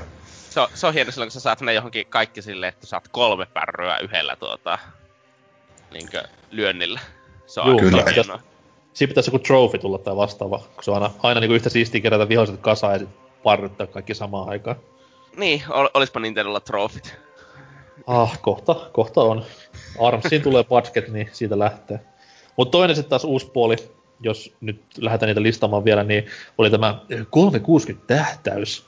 Kyllä. Joka oli myös hyvinkin tämmönen pieni asia, ja jälleen kerran ei ehkä niinku niin edes pakollinen asia pelissä, koska no ehkä... Viimeinen bossi on semmoinen, mistä tarvitte ihan vakavissaan, mutta missään muualla niin mä sitä en ainakaan kokenut, että mä olisin tarvinnut välttämättä. Niin, että kyllä se niin, hyödyttää, mutta ei ole hyödyttää pakollinen. Joo, mutta ei ole pakollinen.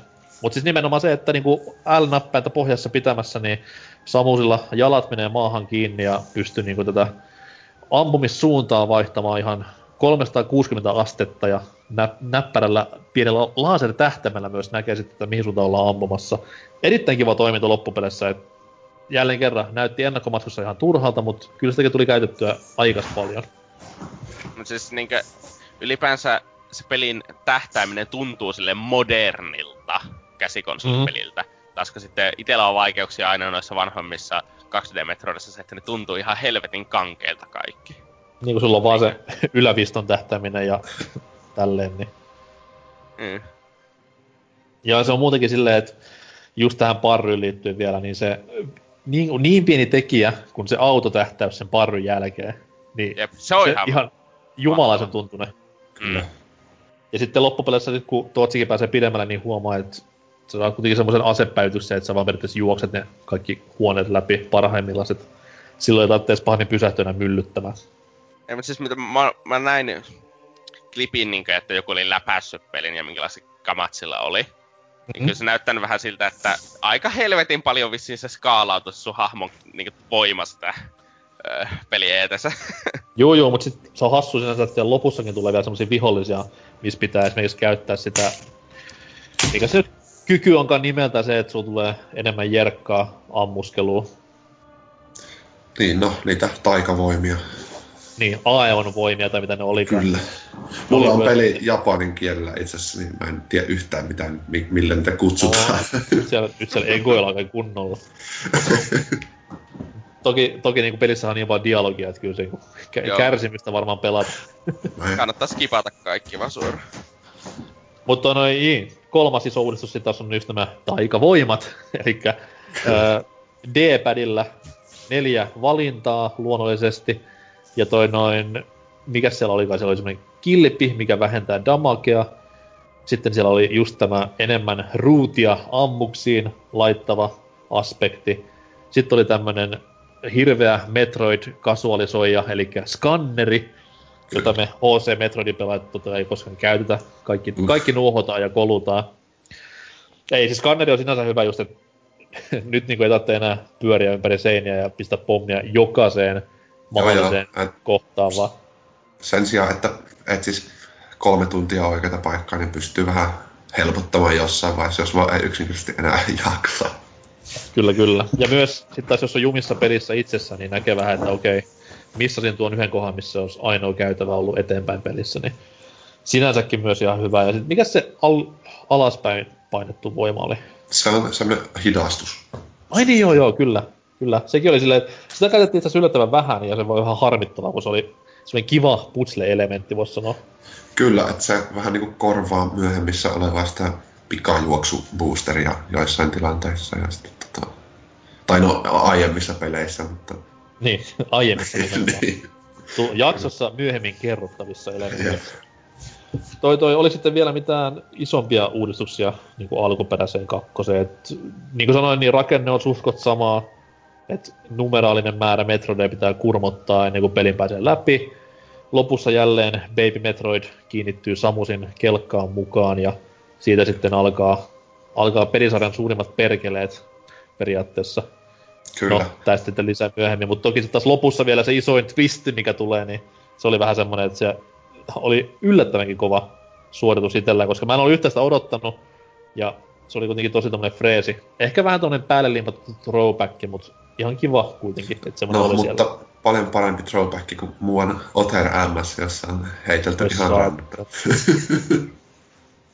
Ja niin kuin sanoin, tästä alkaa peli isommat perkeleet, alkaa niinku tästä näin. Kyllä. Toi toi! Oliko vielä tästä pelistä jotain itsessään, koska ainakin itse halusin hehkuttaa ennen kaikkea audiovisuaaleja. Tämän kolme D S-osan myötä. Hyvän näköinen niin kaksi D S-peliksi vuonna kaksituhattaseitsemäntoista. Että. Joo, ja kolme D S-pelinä etenkin erittäin hyvän näköinen. Niin, toot sille vähän lällättelyä vaan, että jos, jos niin kolme D-omistusta dumataan aika paljon kolme D S:n kanssa, niin tässä pelissä niin kolme D-efekti on melko lailla parhaimmillaan. Mario kolme D menee vähän ohi ja Luigi's Mansion kaksi, mutta ihan törkeä sitten näköinen just sen takia, että se peli, niin kuin, onko siinä neljä kerrosta siinä ruudulla? Jotakuinkin. Vai. No, neljä monta. Tai kolme, jompikumpi, niin sitten kun kolme D-efekti lyö päälle ja kaikki nämä kerrokset liikkuu eri aikaa ja omalla kiskollaan, niin se on älyttömän siisten näköinen efekti ja toimii kyllä varsin mainiosti. Että ei muuta kuin Tootsi ostamaan vaan New kolme D S sitten huomenna. Juu, ihan varmasti kuule tuota tämän, tämän yhden pelin takia. Niin, silleen. Niin, no, Nintendo tekee varmaan vittu ensi ens vuonnakin vielä Pokemonin kuitenkin kolme D S:lle. Mut joo, siis ihan, ja musiikit on tottakai niinku ihan tosi hyvää Metroid-laatua. Et siellä on hassua kierrätystä sinänsä, että siellä on tottakai näitä kakkosen biisejä uusina versioina. Mut sit on tosi paljon myös Primeista musiikkia ihan suoraan. Joo, ja se vähän remix, remixattuja versioita. Osa vähän sinänsä ärsyttääkin jopa, että vaikka ne on hyviä biisejä, mut voisivat vähän uusiakin tehdä välillä sitten. Niin, mut se on tää Nintendon tapa, että no, varsinkin audiopuolella niin ei koskaan kestä mitään uutta, vaan mennään sillä vanhalla. Niin. Mut niin, sitten osa näistä, mitkä on Metroid kakkosesta alkuperäisestä, missä se aika osa, iso osa musiikista on vaan semmoista ambient-pimputtelua, niin niitä on mm. tähän kanssa lisää tosti jonkun verran. Sellaisia lähinnä kolahteluja ja jotain niinku jalan askelten ääniä, ja sitten vähän lisääntyy jotain. No ne pienet, pienet yksityiskohdat kun painaa. Mut kaiken puolin tosiaan siis ihan älytöntä hupia. Itellään meni ekalla kerralla semmonen, mitäs mulla meni apattirallaan viisitoista kuusitoista tuntia. Enkä siis kerännyt kaikkia, vaan muutama ohjuspäkki jäi vielä saamatta ja näin eteenpäin. Ja totta kai se Metroid-pelien isoin koukku, elikkä läpipeluaika ja sen aiheuttama palkinto on aina se, mikä kiinnostaa, niin ehkä tuossa jossain vaiheessa, kun tulee tylsää, niin voisi vähän petrailla sitä aikaa, niin alle kymmenen tuntia, koska nyt vaan tuloksena oli se, että Samus oli siinä Fusion Suitissaan ja silleen. Metroid-peleissähän se, että mitä nopeammin peli, me, mitä nopeammin peli menee läpi, niin sitä enemmän paljasta pintaa näkee lopussa, niin... Kyllä, ei se mitään. Oli ensimmäisessä Metroidissa mukana. Kyllä.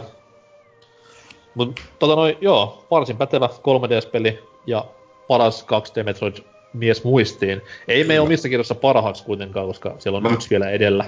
Kyllä. Mä voisin semmoisen tota, pikaisen vielä huomioon tehdä, että jännää mitenkä erilaiset pelit on saanut tämän tehtyä Nintendo ja sitten tää epävirallinen remake, että ne on kuitenkin aivan erilaiset pelit, vaikka on, sama, kyllä.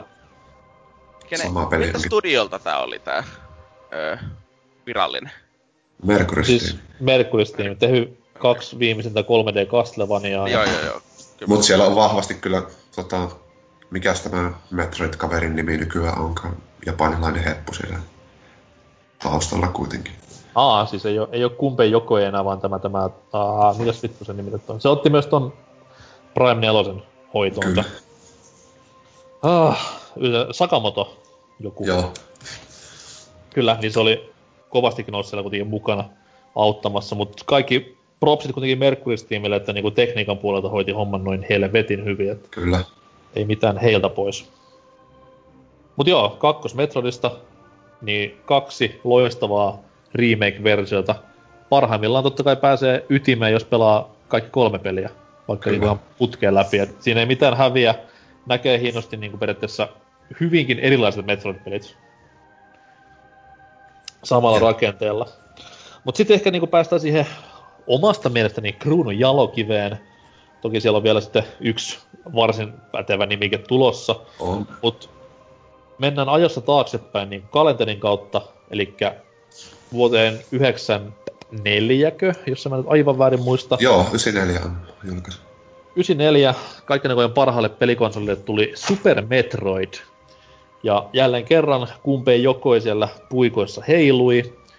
Ja tota noin, no mitä voisi sanoa Super Metroidista, se oli taas tätä periaatteessa uh, Nintendon ideologiaa. Sama homma, mikä toistui periaatteessa tämän Link to the Pastinkin kanssa, että Miyamotohan oli maininnut aikoina, että hän halusi Nessin ekasta Zeldasta jo tämmöisen, kun Link to the Past oli S N E Sillä. Ja vähän sama homma oli Super Metroidin kanssa Gunpei Yokoilla, että tää oli niinku se hänen alkuperäinen visionsa silloin ihan ekan Metroidin aikana jo, että tämmönen peli sit olisi pitänyt alunperinkin tulla. Ja toi, ei siinä mitään.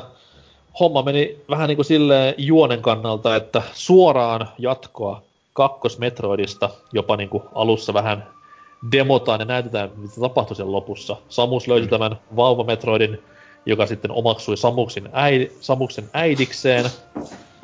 Se vietiin sitten tonne tutkimuskeskukseen ja siellä sitten pääsi helvetti irti, kun tämä Samuksen arkkivihollinen Ridley kävi kaappaamassa tämän Vauva-Metroidin haltuunsa, ja siitä sitten alkoi semmoinen kohtalaisen kova seikkailu, mikä tunnetaan nimellä Super Metroid. Ja tota noin, me ollaan myös P P C-jaksossa useasti Super Metroidista puhuttu, ja viimeksi käytiin läpi tuossa meidän Metroidvania-jaksossa. Ja syystä, että tämä peli periaatteessa loi sen Metroid-kaavan, mitä tänä päivänäkin kyllä jokainen sarjan peli enemmän tai vähemmän noudattaa, ja samaan aikaan myös tämän Metroidvania-termin tavallaan vähän niin kuin keksi tai loi sille perustan. Elikkä ei ole kyseessä tämmöinen perinteinen lineaarinen A:sta B:hen, vaan A:sta lähdetään liikkeelle ja mutkia matkassa on monenlaista ja on backtrackingia, mutta se kaikki on niin maan palkitsevaa, koska sä näet esteen pelin alussa, että voi vittu, miten tonne pääsee. Saat pelin myöhäisemmissä vaiheessa kyvyn, millä sinne pääsee, ja tämmöistä niinku ideologiaa hyvin, hyvin useasti pelin sisällä löytyy, ja se on se, mikä siinä eniten viehättää koko genressä loppupeleissä. Mut joo, Super Metroid, meille kaikille on varmaan tuttu. Tootsille ehkä vähän vähemmän, koska mies ei osaa Metroidilla ryömiä, vai mitä? äh, ei siis, mä, en mä vaan tykkää Super Metroidista. Mitä? Niin, toi nyt taas semmonen niinku rikos ihmiskuntaa vastaan, mut kiva, et sanoit ääneen kuitenkin. No, ei, siis ei, ei. Se on, peli on, maailma on tullut liian paljon eteenpäin niistä ajoista, että... En usko. Siis, siinä voi olla vaikka edelleen mitään level designia ja semmoista, mutta ve, sitä vertaa samojen aikojen esim. Zelda, esim. Link to the Past, niin se on ihan käsittämättömän vanhentunut. Hei, ihan sä puhut nyt, puhut nyt kaksi D Metroidvania-pelistä ja niinku top-down Zelda-pelistä. Niin, kaksi D kummakin. Toinen niistä no. on ihan pelattava nykyisin, toinen on ihan vitu vitu vanhentunut. Eikä oo. On. Tää on niinku väärä mielipide sellaista. Se on edelleenkin yksi maailman parhaista peleistä. Että... On. Ihan täysin syystä ja siis siinä... Okei, okay, vanhentunut se on, jos mä nyt lähtisin pelaamaan heti Samus Returns-pelin jälkeen Super Metroidia, koska mä en pysty tähtämään kaikkiin suuntiin ja kontrollit on ehkä vähän niinku sluggish, vois sanoa. Vähän joo. Vähän mut, enemmänkin, mut... mut musiikeiltaan, tunnelmaltaan, pelattavuudeltaan, minimalistiselta juoneltaan, niin kaikki hatut nousee. Minimalistinen juoni ja juonen puute ei ole sama asia. Ei, mutta siis Metroid-pelien juoni nyt on aina ollut se, niinku, ei sitä ole. Niin, okei, okay, yhdessä pelissä on kunnon juoni, mutta me kaikki nähtiin, miten se meni. niin toi.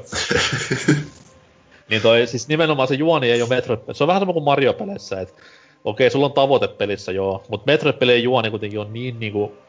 Periaatteessa niissä on alku ja loppu, ja kaikki mitä siinä välissä tapahtuu on niinku sitä itse seikkailua. Ja tässä pelissä, on, tässä pelissä on sama homma, että se on alku, vähän myös kakkosen loppu siinä alussa. Sitten tässä oli loppu, missä tapahtuu se hulluin twisti, mikä aikanaan niinku sai kymmenvuotiaan norsukamman niinku hypp- fistpumppaamaan ilmaa ja hyppimään ilosta. Että tota noin, siis niinkin pienet asiat tähän peliin vaikuttaa, mutta isoin asia, mikä itsellä on tässä näin kaikkien näiden vuosien jälkeen, on se rytmitys. Joo. Elikkä siis ei, ei tämmöistä Uncharted-meininkiä, että niinku räiskitään menemään milloin sattuu, vaan sulla tulee niin oikeassa tahdissa tämmöisiä hetkiä, että tulee toimintakohtauksia, muun muassa bossien muodossa. Sitten tulee semmoisia kohtia, missä sä oot niinku jumissa, et sä et tiedä mihin sun täs mennä. Ja se ratkaisu on koko ajan sun nenä edessä ja tunnet olos vaan tyhmäksi sen jälkeen. Ja sitten on tämmöisiä periaatteessa niinku, on tasoloikkakohtia, mistä vaaditaan vähän näppäriä peukaloita. Niin kaikki nämä kolme, kun pistää niinku jonoon ja aivan oikeisiin aikoihin toistis perään, niin se on ihan jumalasta tänä, tänäkin päivänä, miten se toimii. Kyllä, ja tota, oma yksi suosikkiasioita pelistä, että siinä on paljon semmoisia niinku kykyjä, mitä ei oikeastaan hirveästi selitetä edes pelaajalle, mitkä mahdollistaa sitten tota, kenttää niinku maailman tutkimisen eri järjestyksessä, mikä se, ehkä se yleisin reitti voisi olla. Kyllä, et tässä pelissä niinku esimerkiksi mä pelasin sitä alunperin silloin yhdeksänkymmentäviisi yhdeksänkymmentäkuusi tyyliin, ja sit vuosien aikana on niinku päässyt semmoisiin huoneisiin, missä mä en ole koskaan tyylin käynytkään, ihan vaan siksi, koska peli mahdollistaa sen, että ei sun ole pakko joka paikkaan koluta, että sä pääset pelin läpi. Ne vaan tulee vastaan sitten, jos niinku jaksaa pelata ihan läpikotaisin, niin... Näinpä. Ja tota, sehän, tämähän niinku on käytännössä luonut myös tän sequence break-systeemiä, niin kuin speedrunien lisäksi sitten on sitä, että yritetään eri tavalla mennä peli läpi ja tota, se pystyy menemään niin lukemattomilla eri tavoilla läpi tai niin eri reittejä pitkin. Kyllä. Mikä tuossa on low prosentti esimerkiksi niinkö? Silleen. Mä en ole alkaan nähnyt mitään, mutta voisin niinku perstuntumalta sanoa, että jostain niinku tyylin kolmekymmentä voidaan puhua. On varmaan alle se, eikö se ole jossakin... Joo, Fusioni... mä... Eikö Fusionissa jotakin yhdeksän tai jotakin semmoista ja... Niin, mutta kun mä, mä olin miettinyt, että tuossa tarvitsee... Sä tarvit... Mitäs nyt tarvitsi ohjustankkeja? Varmaan neljä, kolme. Että sä niinku pääs... Tai niinku ohjusupgradeja korjaan, neljä tai kolme. Sitten tota noi... Toki jos olet, olet siellä niinku tutkivana journalistina asiaa tutkimassa, niin anna palaa vaan. Tutkin tästä sen verran, että, että ihmiselle pieni prosentti on kaksitoista prosenttia, millä on ikinä menty pelillä. Holy shit. Mm. Ja tuo, Ei, si- tuo, tuo on niinku sille erittäin hieno tapa pelata niinku yksin pelejä läpi, että pystyy tolleen niinku minmaksaan sen ö, läpipelureitin. Mahtavasti. Joo, se oli vähän, se oli vähän harmi, kun itselläänkin se Metroid, uusimman Metroidin, tämä Samus Returnsin pelaaminen pikkusen niin kärsi siitä, että mä koko ajan kyttäisin sivusilmällä, että onko nyt tässä joku sellainen kohta, minkä voisi vetää sequence breakille niin läpi. Ja siinä mä luovutin, että menin Googleen, pistin vaan, että onko tässä pelissä semmosia, ei kuulemma oo, ja sitten taas pystyn nauttimaan niin sanotusti täysin rinnoin pelistä. Näinpä, että osahan sitä tulee sitä rakenteestakin, mikä on niin, lineaarisempi tuossa. Niin, siis se on sellainen, että alue, sitten seuraavalle alueelle se on lyhyt käytävä, ja sitten taas uusi alue, no, joka pitää käydä läpi. Kaikki alueet on niinku periaatteessa omia Metroidvanioitaan silleen, että ne ei ole ihan niinku täysin lineaarisia, mutta sitten taas Super Metroidissa on ko- koko se niinku pelimaailma on sitä yhtä isoa aluetta, niin se on siinä tosi siistiä.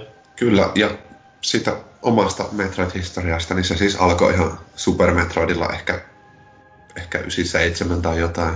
Että, tota, pelaat, silloin oli semmoinen seitsemänvuotias suurin piirtein natiainen, ja tota, kaveriporukalla yritettiin viisi vuotta päästä peliä läpi ennen kuin, ennen kuin meni, että se, se on edelleen pisin aika, mitä on käytetty peliin, että viikoittain tai joskus jopa päivittäin yritettiin sitä tutkia, kun ei, kun on, ei vaan keksi, mitenkä pääsee eteenpäin.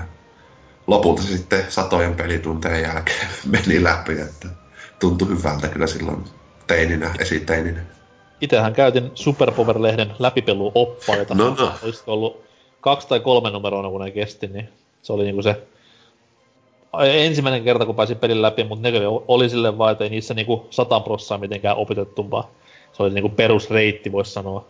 Kyllä. Et vasta myöhempinä vuosina sitten ihan oppi pelin salat ja oppi miina, nuohoamisen salat ja tämmöiset näin, niin kyllä maittoi. Mut kyllä.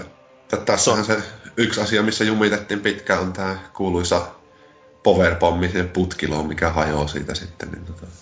Kyllä. Mutta sekin on nimenomaan hienoa Metroidissa, että just toi niinku se, että ne ei mitenkään neuvo pelaajaa, että tee sitä ja tee tätä. Että se, mikä siinä on ainoa neuvo, on se, kun sä saat aseen tai asepäivityksen, niin se kertoo tyyliin yhdellä rivillä tekstiä, että tämä ase tekee tätä, piste. Ja sen jälkeen sä oot ihan täysin omilassa, mitäs mä, mihin mä voin käyttää tätä näin eteenpäin.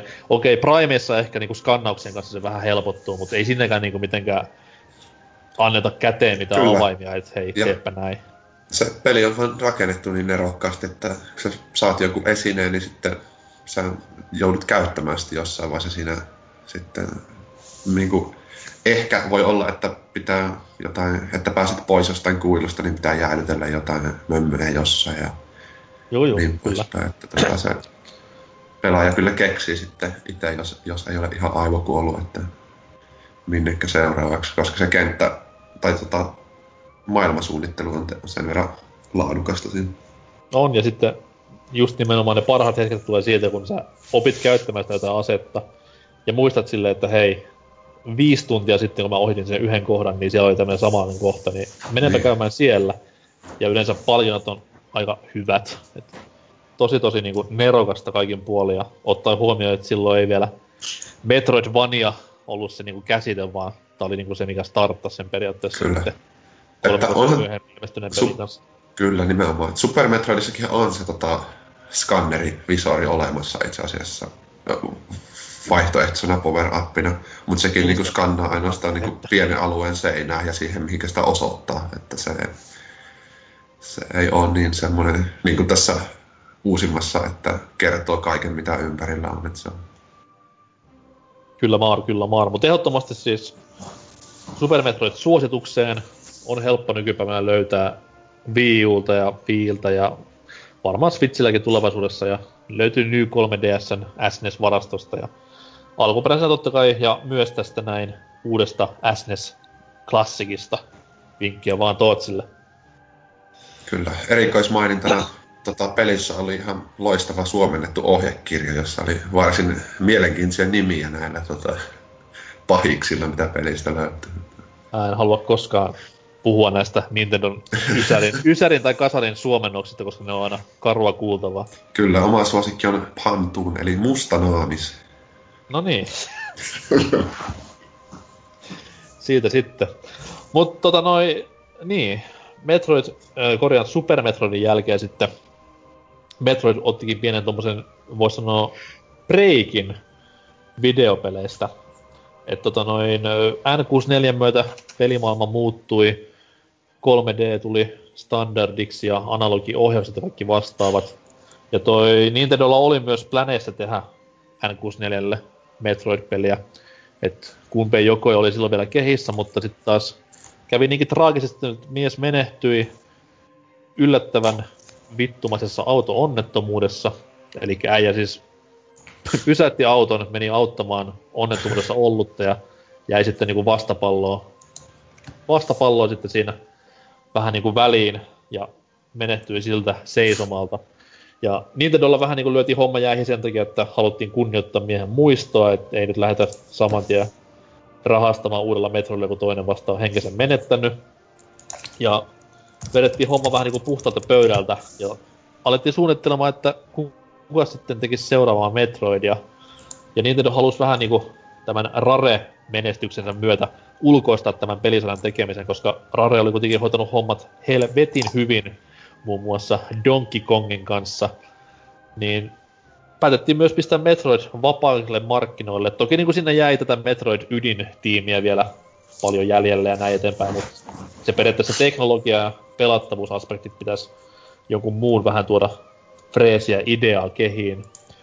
Semmoinen lafka kuin Retro Studios tarttui ohjaksiin ja teksasilainen pieni firma oli kyseessä ja periaatteessa niin kuin enemmänkin tuommoiselta tekniikkapuolelta tuttuja pe- varsinaisia triple A kautta mainstream kautta massamarkkinapelejä ne ei ollut silloin tehnyt vielä yhtään, mutta no tästä homma alkoi ja se ei ollut silloin vielä tullut julki tällä N kuusikymmentäneljä-aikoina.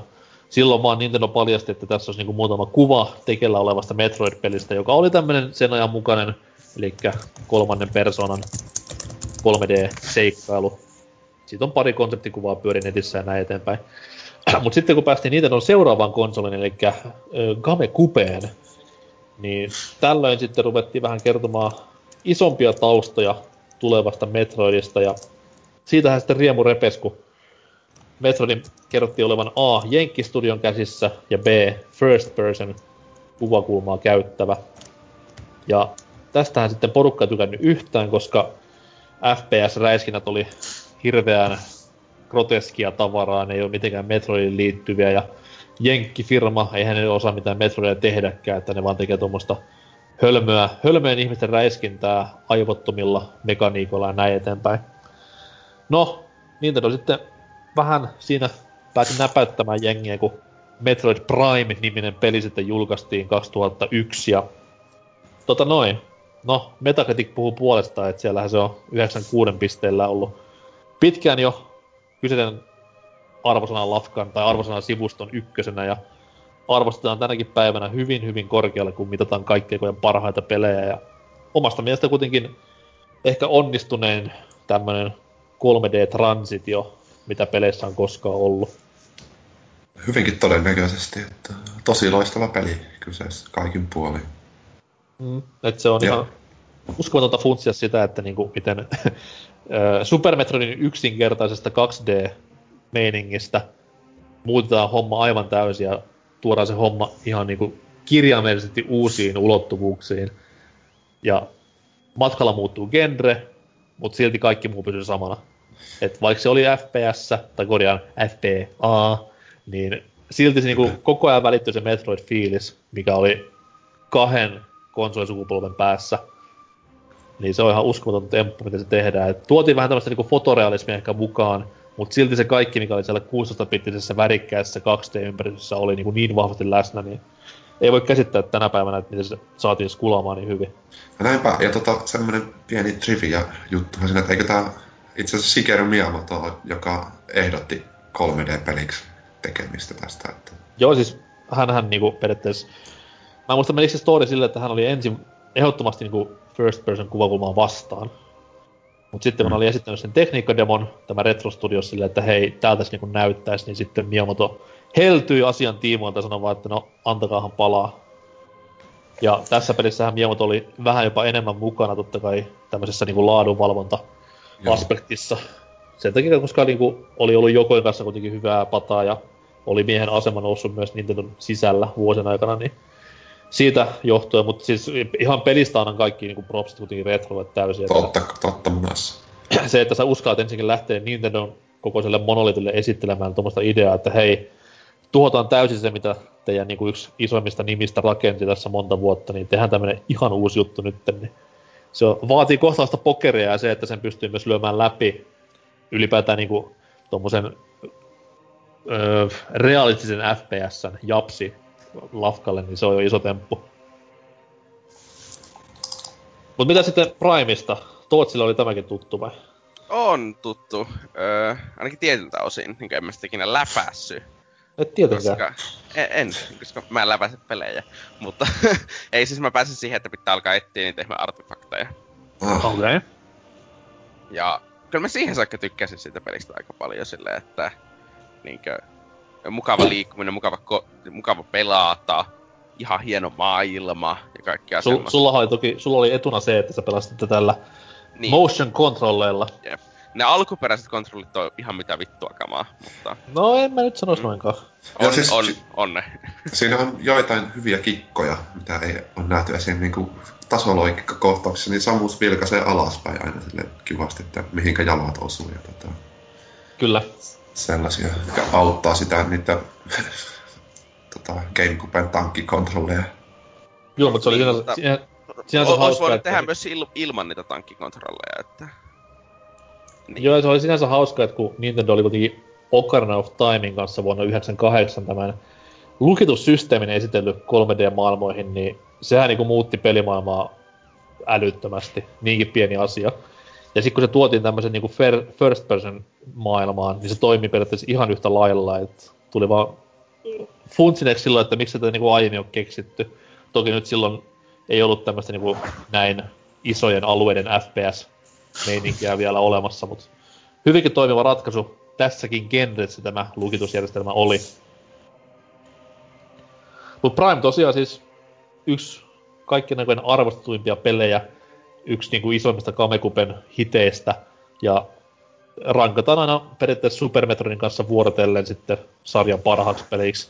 Vähän riippuu, että keneltä kysyy, mutta kyllä se niinku on omastakin mielestä ihan siinä, ihan siinä Super Metroidin kantilla. Et jos mä nyt pelasin Primea tänään, niin kyllä mä varmaan huomenna saisin, että kyllä Prime on paras. Ja sitten taas päinvastoin, että pelaan Super Metroidin myöhemmin, niin Joo. muuttuu taas mieli. Että mulla on pieniä...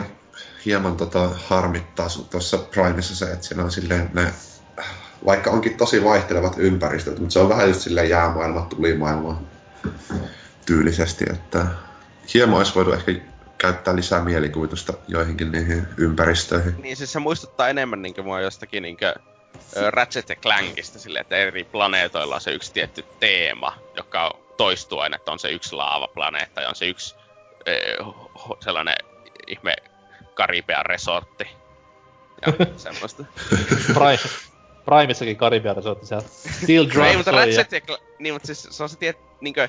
Ne on tietyt geneeriset, jotka toistuu jo kaikissa Ratchet ja Clankissa. Niin se vähän Juu, se, vaikutti no. samanlaisen tässä Metroidissa. Niin sanottu tasolo- tasoloikka-trouppi. Niin. Kyllä, mutta ne on tehty ensiluokkaisesti ja tunnelma on tosi kova. Ja musiikit täydentää hyvin ja loistava pelisää. Ja yhä edelleen niinku dialogin dialogia ei pelissä ole, mutta silti on tunnelmaltaan parempi kuin u- useampi David Cagein dialogi helvettipeli, että se on huikea, huikea kamalakin puoli.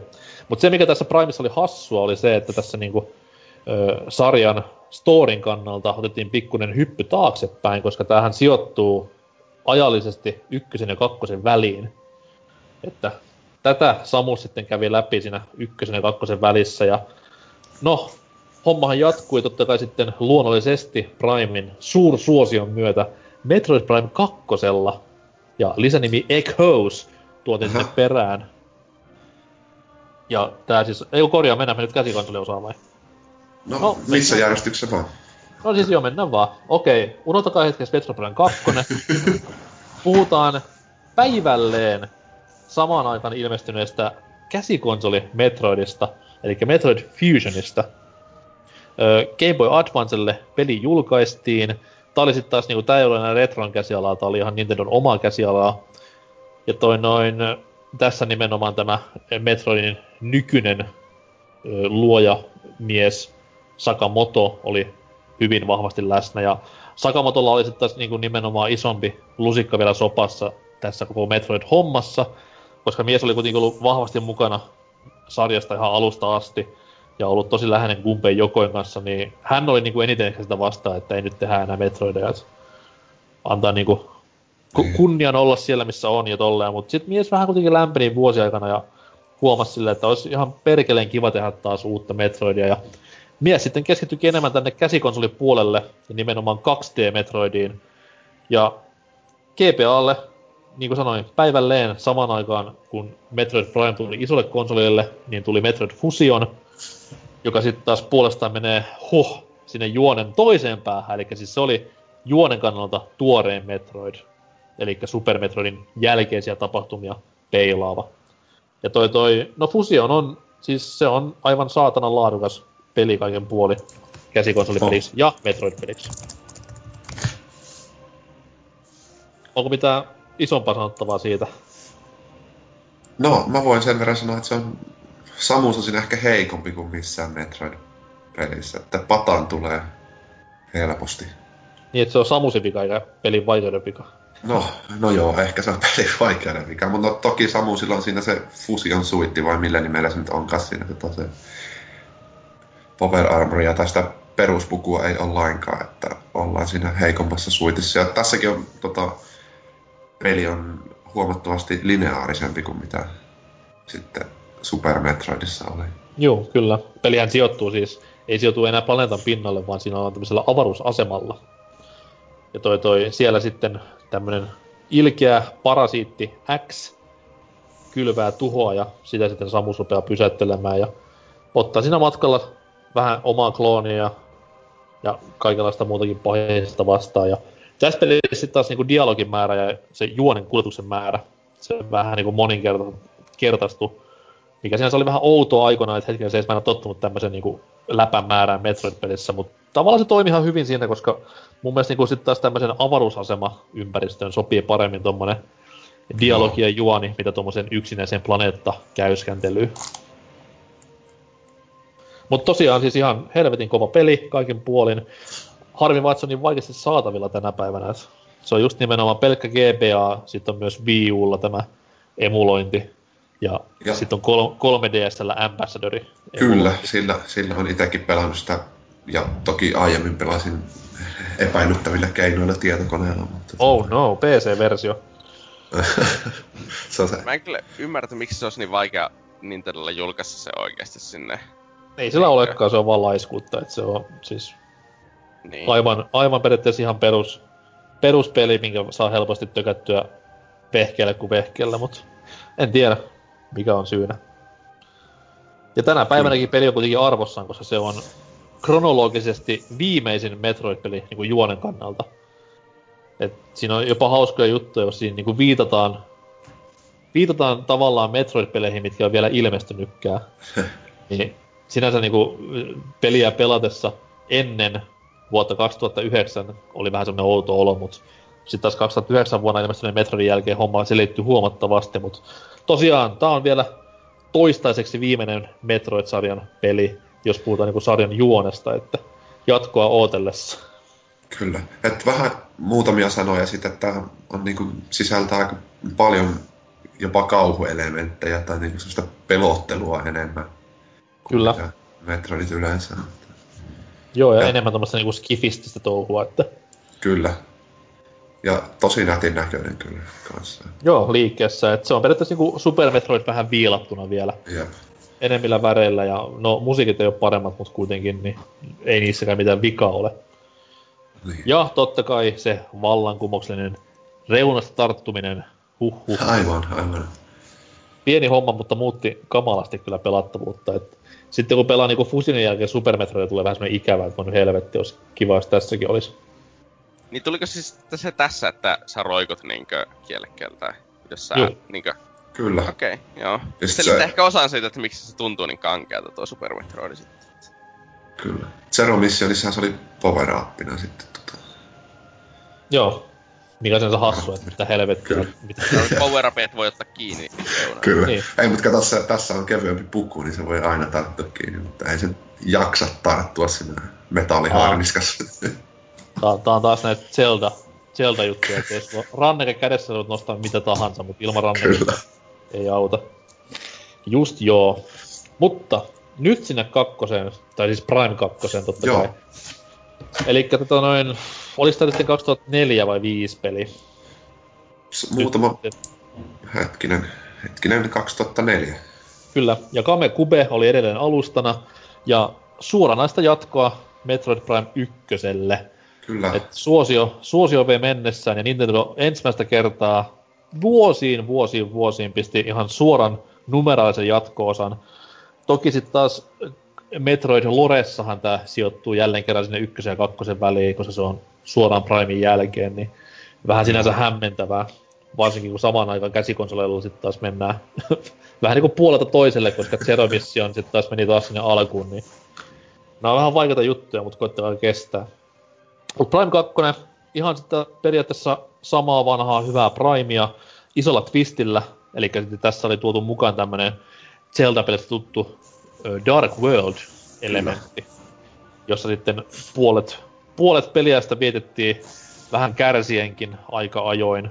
Mutta sanotaan näin, että sitten kun siitä niinku alkuärsytyksestä pääsi ohi, niin kyllä se sitten niinku oli aika sulava osa sitä itse peliä, tämä Dark-ominaisuus. Ja tästähän periaatteessa lähti liikkeelle myös tästä Prime kaksi, tämä Metroid Prime loppusaagan isoin elementti, eli Dark Samus Joo. syntyy tässä pelissä ja sitten loi vähän pohjaa tuohon Metroid Prime kolme, mistä myöhemmin puhutaan. Kyllä. Että tää on, mulla on semmoinen soft spotti tälle pelille, että mä nostan Metroid Prime kaksi jopa samalle tasolle kuin ykkösen. Herranjumala sentään. Mut sit toi on ihan looginen homma, koska siis tämähän on periaatteessa sama peli, mut vähän parempana, koska jatkoosa. Kyllä. Niin loogisesti ajateltu, että se pitäisi olla ykkösen yläpuolella, mutta nämä on näitä juttuja taas silleen, että no mun mielestä niin Ocarina of Time alkuperäisenä on parempi kuin Ocarina of Time kolme D S:llä, vaan siksi, että se... Niin kuin, sä nautit en... siitä seitsemästätoista F P S:stä enemmän. Ei vaan, se, se on jotenkin hassu selittää, ei sitä. Se vaan tuli ensin ja se teki hommat paremmin ja sen takia mä arvostan enemmän sitä sarjaa, mutta, tai sitä peliä. Ja sama homma se on just nimenomaan Metroid Prime ykkösen ja kakkosen kanssa, että jos oltaisiin ihan loogisia, niin kolmosenhan pitäisi olla se paras Prime, koska siinä on kaikki niin kuin, tosi paljon paremmin, mut näin se vaan menee. Jep, et mikä kakkosessa se on ehkä niin kuin, vähiten anteeksi antavaa ja yksi hankalimmista Metroid-peleistä ehkä, ja siinä on helppo eksyä, etenkin kun se on se Dark World siinä mukana, ja lo- paljon puzzleista va- vaatii sitä, että mennään niiden maailmojen välillä. Kyllä. Ja hirveästi hankalia bosseja ja niin poispäin. Tämä armottomuus mä tota, iski silloin aikanaan tosi hyvin. Ja sitten pari vuotta sitten, kun pelasin Metroid Prime Trilogy uudestaan läpi, niin kakkonen oli ehkä se suosikkikohta tästä trilogiasta jopa. Että minä tykkään tästä. Joo, mulla on aina ongelma, mikä mulla on Prime kakkosen kanssa, on se, että sen miljööt on vähän silleen niin mitään sanomattomia. Joo, että... Ne on kaikki semmoisia. No okei, okay, se tota, Sanctuary Fortress on vähän mielenkiintoisempi loppupuolella. Joo, kyllä. Mutta kaikki muut on vähän semmosia, kun ykkösprimissa tottu siihen, että on niinku just vaihtelevaa maisemaa ja kyllä. tosi niinku tommoista orgaanista ympäristöä ja luonnollista ympäristöä, mutta tää oli semmonen vähän niinku karumpi kaiken puolin, mutta ehkä se koko tämän pelin niin kantava teemakin on se, että se on paljon karumpaa se meininki. Ihan al- alkaen vaikeustasosta loppuun ja siihen graafiseen. Niinpä. Mutta kuten sanottu, niin erittäin pätevä peli, joo, kaiken puolin ja hyvä lisäys Metroid-sarjaan ja ennen kaikkea Prime-trilogiaan, joka sitten myöhemmin saadaan päätökseensä. Mutta Prime kuitenkin jatkoi vielä voittokulkuaan käsikonsolipuolella. Elikkä, elikkä Nintendo oli taas hyppäämässä uuteen konsolisukupolveen tämmöisen kaksiruutuisen ihmeen kuin D S myötä. Ja DSn isoin, isoin, isoin myyntikoukku jo julkaisuvaiheessa oli tämmönen demo-pelistä Metroid Prime Hunters, joka oli omiaan esittelemään uuden raudan tehoja ja jippoja. Eli periaatteessa tuotiin Metroid Prime-peli sellaisenaan DSn ruudulle pelattavaksi. Ja no, mitä sitten voisi sanoa siitä valmista pelistä, niin tota noi, kyllähän se niinku toimii, ei siinä mitään. Mutta äh, meno on aikas karua, jos vertaa oh. kotikonsoliversioihin, mutta jälleen kerran ei mitenkään huono peli kyseessä missään tapauksessa. Et se vaan, jos kestää pimeitä maisemia ja hieman ehkä tönkköä kontrolleja, niin be my guest. Ja ei siinä kuitenkaan mitään häviä, mutta älä, älä ihan heti niinku Prime ykkösen, kakkosen, kolmosen jälkeen lähde tätä peliä pelaamaan. Et shokki voi olla iso. Kyllä, että D S-pelinä niin aika hirveän näköinenhän se on loppujen lopulta ja yksinkertaistettu kovasti. Ja sitten siinähän on se tota, moninpeliosio kanssa, mikä muuten Metroid Prime kakkosessakin on off, tota, split screen moninpeli. Kyllä, tosi paljon käytetty ominaisuus. Onko se ihan myös tässä trilogissa, tää moninpeli? Ei, ei minusta. Niin mä ajattelin kanssa. Et kyllä mä tota pari matsia, ehkä silloin kun pelin ostin Metroid Prime kaksi, niin pelasin kaverin kanssa, että se olisi, no, ehkä tämä saa jäädä sitten. Lisäsivät kuitenkin, kiva, kiitti. Levytilaa on voinut ehkä paremmin käyttää, mutta mikä... Kyllä. Joo, Huntersissa myös oli tämä... Mä en muista, olis Huntersissa ihan online-moninpeliä, mutta ainakin offline-moninpeli oli kahdeksalle pelaajalle. Musta siinä oli online-moninpeli, mä en ihan muista. Okei. Okay. Mä ajattelin kanssa silleen, että jos sä oot kahdeksan tyyppiä kaikilla D S ja Metroid Prime Huntersit samaan huoneeseen, niin aika velho saa olla siinä kohtaa. Ehkä se online on vähän pakollinen. Mut joo, eikä siinä vielä kaikki. D S tuli myös Metroid Prime Pinball, joka nimensä mukaisesti on flipperi-versio ensimmäisestä Metroid Primesta. Elikkä jos tota noin... Ensimmäinen Metroid Prime on liian pelottava ja laaja peli, niin flipperin muodossa, kun juone vetää läpi, niin siinä sitten mieli lepää varmasti useallakin. Tää oli, tää oli hämmentävä ja kiv- hassu peli aikoinaan. En oo pari, pari minuuttikaan vaan pelannut, mutta Intissä yhdellä tupakaverilla oli tää ja siinä sitten naureskeltiin vaan, et voi nyt helvetti. Mitä menitte tekemään? Metroid niinku oh. alkoi rahastamaan tässä kohtaa ja möi niinku itsensä täysin paholaiselle. Kyllä, että sinänsä se on, no ei mikään liian iso harppaus, että, koska Morph Ball on kuitenkin iso osa Metroid-pelejä, mutta tota, on se nyt aika erikoinen kuitenkin flipperipeli tehdä sitä. Ja ois se nyt kuitenkin voinut pistää Lorenzille ihan oikeana juonena. Sijoittua vaikka Fusionin ja Oterämmän väliin tai jotain vastaavaa. Niin viihdyttäkää meitä edes jollain tavalla, helvetti sentään. Se olisi parasta silleen, että Samus käytti kaksi vuotta elämästään, niin flipperissä. Saanko tuon palkkiometsästä ihan arkikarvaa? Keikkoja ei tule, niin pitää jostain rahaa saa. Se oli varmaan Metroid-sarjankin tapauksessa tässä kohtaa, koska sehän ei ole koskaan kuitenkaan myynyt mitenkään kummasti tää pelisarja. Et se ei oo niinku mikään, mikään niinku tämmönen Marion tai Zeldan, tai no ei Zeldakaan nyt silleen hirveän paljon, mut muitten... Vois kuvitella, että jos on näin laadukkaita pelejä, ne myisi ihan vitusti enemmän, mut Metroid on aina ollut silleen tosi pikkusilla myynneillä höystetty lafka, että jopa niinku tää uusin laadukas peli kolme D S:lle, milloin kuitenkin kuusikymmentä miljoonaa konsolia mailla, niin en ois hirveen niinku yllättynyt, jos jäis alle miljoonan tai jopa puolentoista miljoonaa. Niinpä. Nykypäivää, nykypäivää. Mutta tota noi peliset taas, mikä möi Metroid-sarjassa ihan törkeen hyvin, no johtuen varmaan siitä, että laitteita oli yli sata miljoonaa loppupeleissä maailmalla, oli Metroid Prime-trilogian päätösosa Corruption lisänimeltään, ja tämä sitten tuli tälle Wii-konsolille, jonka isoin koukku, kuten me kaikki tiedetään ja Tootsi nauttii suuresti, oli liikkeen tunnistus. Ja toi toi... Mutta et voi kieltää, että tässä pelissä ei toimi se. Vai voitko? No, en mä osaa sanoa. Siis tässä se... Koska mä en oikeesti legitisti muista, miten tässä toimii monin peli. Tuo... Koska mä oon vaan testannut sitä silloin. Kun mulla oli vielä asennettuna tuo Prime Trilogi. Ja mulla ei tällä hetkellä kovaa levyä, niin mä en voinut testata sitä nytten niinkö. Kyllä se aika hyvin toimii. Kyllä, mulla itse asiassa teki mieli viikko tai pari sitten pelata sitä peliä, mut siinä oli se juttu, että mä taisin, että mulla ei oo sitä kovaa levyä Wii U:hun. Niin, ja mulla on kahdeksan giga Wii U, niin mä en saanut ladattua sitä. Onks mun valkoinen Wii U? Häh? Oh. Talo, mä, mä korjaan. Onks mun Wii U? Mut joo, tota noin... Kyllä, kuten niinku Tema tossa mainitsin, niin kyllä se toimii erittäin hyvin, tää kontrollit, jos vertaa Gamecuben Prime-peleihin. Et periaatteessa niinku pointerilla tähdätään ruudulla näkyviä asioita. Löytyy kaikki Prime-trilogian jipot lukituksesta alkaen ja morphbolit ja kaikki vastaavat. Sitten tähän peliin myös tuotiin tämmösiä niinku, vois sanoa ihan gimmick-helvettiä.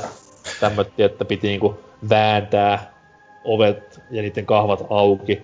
Pystyi näpyttelemään Samusen aluksessa sitä touchpadia. Ne oli siis tämmösiä ihan tosi naurettavia päälle liimattuja juttuja, mutta toimi yllättävän hyvin. Siitä niinku propsit. Kyllä. Ja sit, sit varsinkin tämä niinku... Öö, olis tässä pelissä ihan toi... Öö, tämä tämä biimi, mikä vetää. Mikä se nimi nyt on tässä näin? Ei tractor beam, mut... grappling beam. Jep. Kyllä. Sehän, niinku, sehän tässä niinku nimenomaan nautti eniten tästä liikkeentunnistuskäytöstä. Et se oli ihan tosi niinku kovassa käytössä jatkuvasti ja se oli heilua, että heinämies. Jep, ja tässä ekaa kerran sitten sillä grapple-beamillä niinku vedeltiin vähän asioita kilpiä vihollisilta ja semmoista asiaakin. Kyllä, kyllä. Ei... Et se niinku pääsi hyötykäyttöön vihdoin viime voisi sanoa.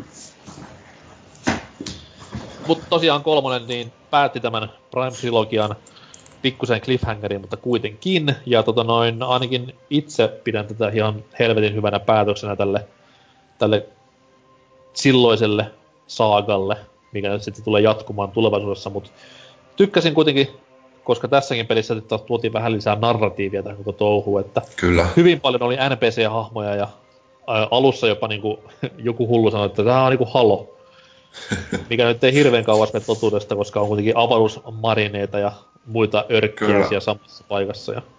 Ja aluksi itteni vähän soti vastaan tämä niiden avaruusmarineen mukaan tuominen ja tämmöinen, että ei se nyt minun Metroidissa, kun ei kiitos, mutta tota kyllä kumpa, aika kumpa hyvä peli. Kumpa olisit tiennyt, mitä tapahtuu tulevaisuudessa, et saavat, ihan, saavat ihan oman pelinsä, herra jumala sentään.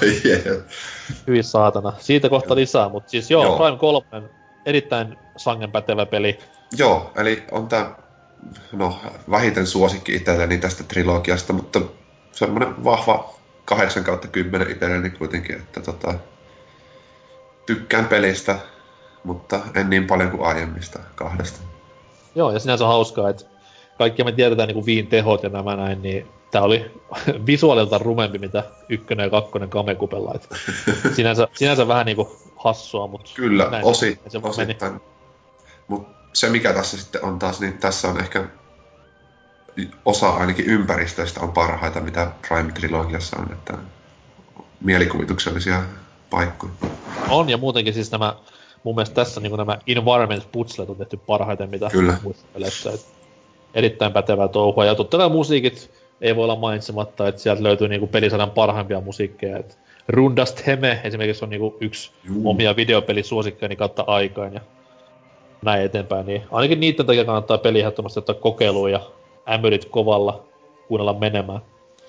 Ja tota noin Viillähän tuli sitten myös tämä meikin monta kertaa name-dropattu trilogiapaketti, missä oli sitten taas ykkönen, kakkonen ja kolmonen Viin liikeohjauksella varustettuna. Ja aluksi oli sangen harvinainen pakkaus, että sitä ei hirveästi painettu, mutta luojan kiitos se tuli sitten tuossa Wii U:lle ihan ladattavana versiona. Joo. Sinne, olisi, olisi ihan parikympi hintaa sekin. En tiedä oikeastaan paljonko se maksoi, että mulla se tota, fyysistä versiota on itse pelannut, että... Juu, sama homma. Muistaakseni muistaakseni se oli ihan parikymppiä, että niinku, sitä käsiteltiin ihan viipelinä kuitenkin. Ja tänäkin päivänä niinku yksi kovimmista tommosista pelipaketeista kokonaiskuvassa. Kyllä. Kolme äärimmäisen loistavaa first person adventurea. Pelitunteja tulee varmaan lähemmäs sata viisikymmentä, niin kyllä, kyllä maittaa, kyllä maittaa. Ja no. Että siitä on vielä semmoinen hassu pieni, että siihen kun on tietenkin lisätty nämä kaikki Wiin liikeohjaukset, että se tekee niistä kahdesta ensimmäistä huomattavasti mukavampia pelata. pelata. Mutta sitten tota, sitä on, koska Wii on heikompi konsoli kuin Gamecube, niin on pitänyt osa näistä tehosteista poistaa sitä. Ei, ei, semmoista, ei semmoista ollut sen takia. Se joo, joo, siis oikeasti se on sitä, ne on niinku leivottu suoraan kiinni siihen niin. tota, näyttöön, että koska, koska aseet pystyy liikkumaan, niin niitä ei pysty pitämään päällä niitä aseen, niinku Gamecube-versiossa olleita hohtoefektejä, mitkä aseessa oli, koska ase ei vaihtanut ruudulla paikkaa.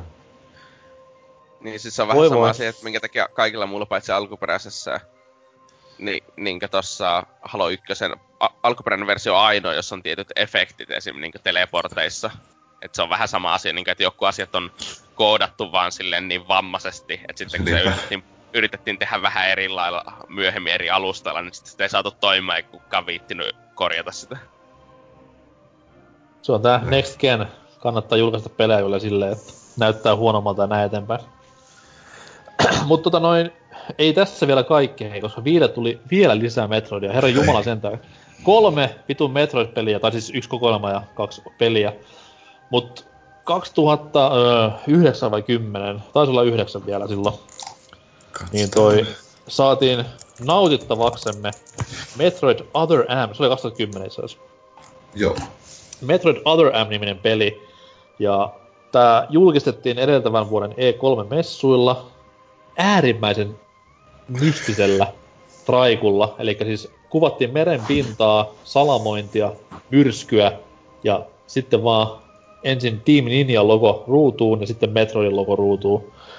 Itse olin tosi kovassa huumassa aiheesta, koska niin kuitenkin tiesi, että Team Ninja on äärimmäisen taitava porukka, ja porukan niin kuin aiemmat duunit on no, laadukkaita, voisi sanoa, että siellä oli Ninja Gaidenin uutta tulemista ja hyviä Dead or Alive-pelejä, niin kyllä niin kuin kelpas. Ja sitten kun pelistä lupesi vielä tulemaan lisäinfoa julki, eli siis juonta tuli tulemaan huomattavasti enemmän mitä missään Metroidissa, graafisesti meno oli niin kuin älyttömän näköistä, varsinkin näissä välianimaatioissa, niin kyllä siinä niin kuin sydän oli kallellaan, voisi sanoa. Ja toi noi, no, tulos sitten olikin vähän niin ja näin, voisi sanoa, että no, sieltä sielt tuli kyllä Metroid-peli, joo, mutta tota noi, siinä heitettiin aika paljon roskia vähän niin kuin kaikkea. Et pelinä itsessään se oli aika outo, voisi sanoa. Et kaikkihan tietää tämän niin kuin Wiin control skemen, että sulla on nunchak ja sit toi viimote omissa käsissään. Analogiohjauksella mennään ja tota noi, no, kuitenkin tuommoista niinku silloin perinteeksi vuodostunutta Wii-ohjausta. Tässä sitten taas homma ihan eri. Sulla vedetään viimote poikittain. Sä pelaat, pelaat niinku Nessi-ohjelmaa tätä peliä. Mitä vittu? Joo joo. Vittu, mun pitää oikeesti sitten testaa tätä joskus kyllä. Tää on, tää on vähän semmonen guilty pleasure nykypäivänä. Kannattaa ihan niinku läp, läppäarvosta testailla. Ja sit toi tota noi, totta kai kun puhutaan Wiistä, niin sehän nyt ei jää siihen, vaan gimmikkiä pitää olla. Elikkä siis välillä pitää vaan osoitella ruutuun, viimotella, hyvinkin kömpelöillä pelimekaanisilla ratkaisulla. Elikkä jos halutaan ampua ohjuksen, niin sitten vaan viimoten flippaus, pointteri oso asentoon ja tähtäilemään ihan vitun kömpelöisesti sinne ruutuun päin.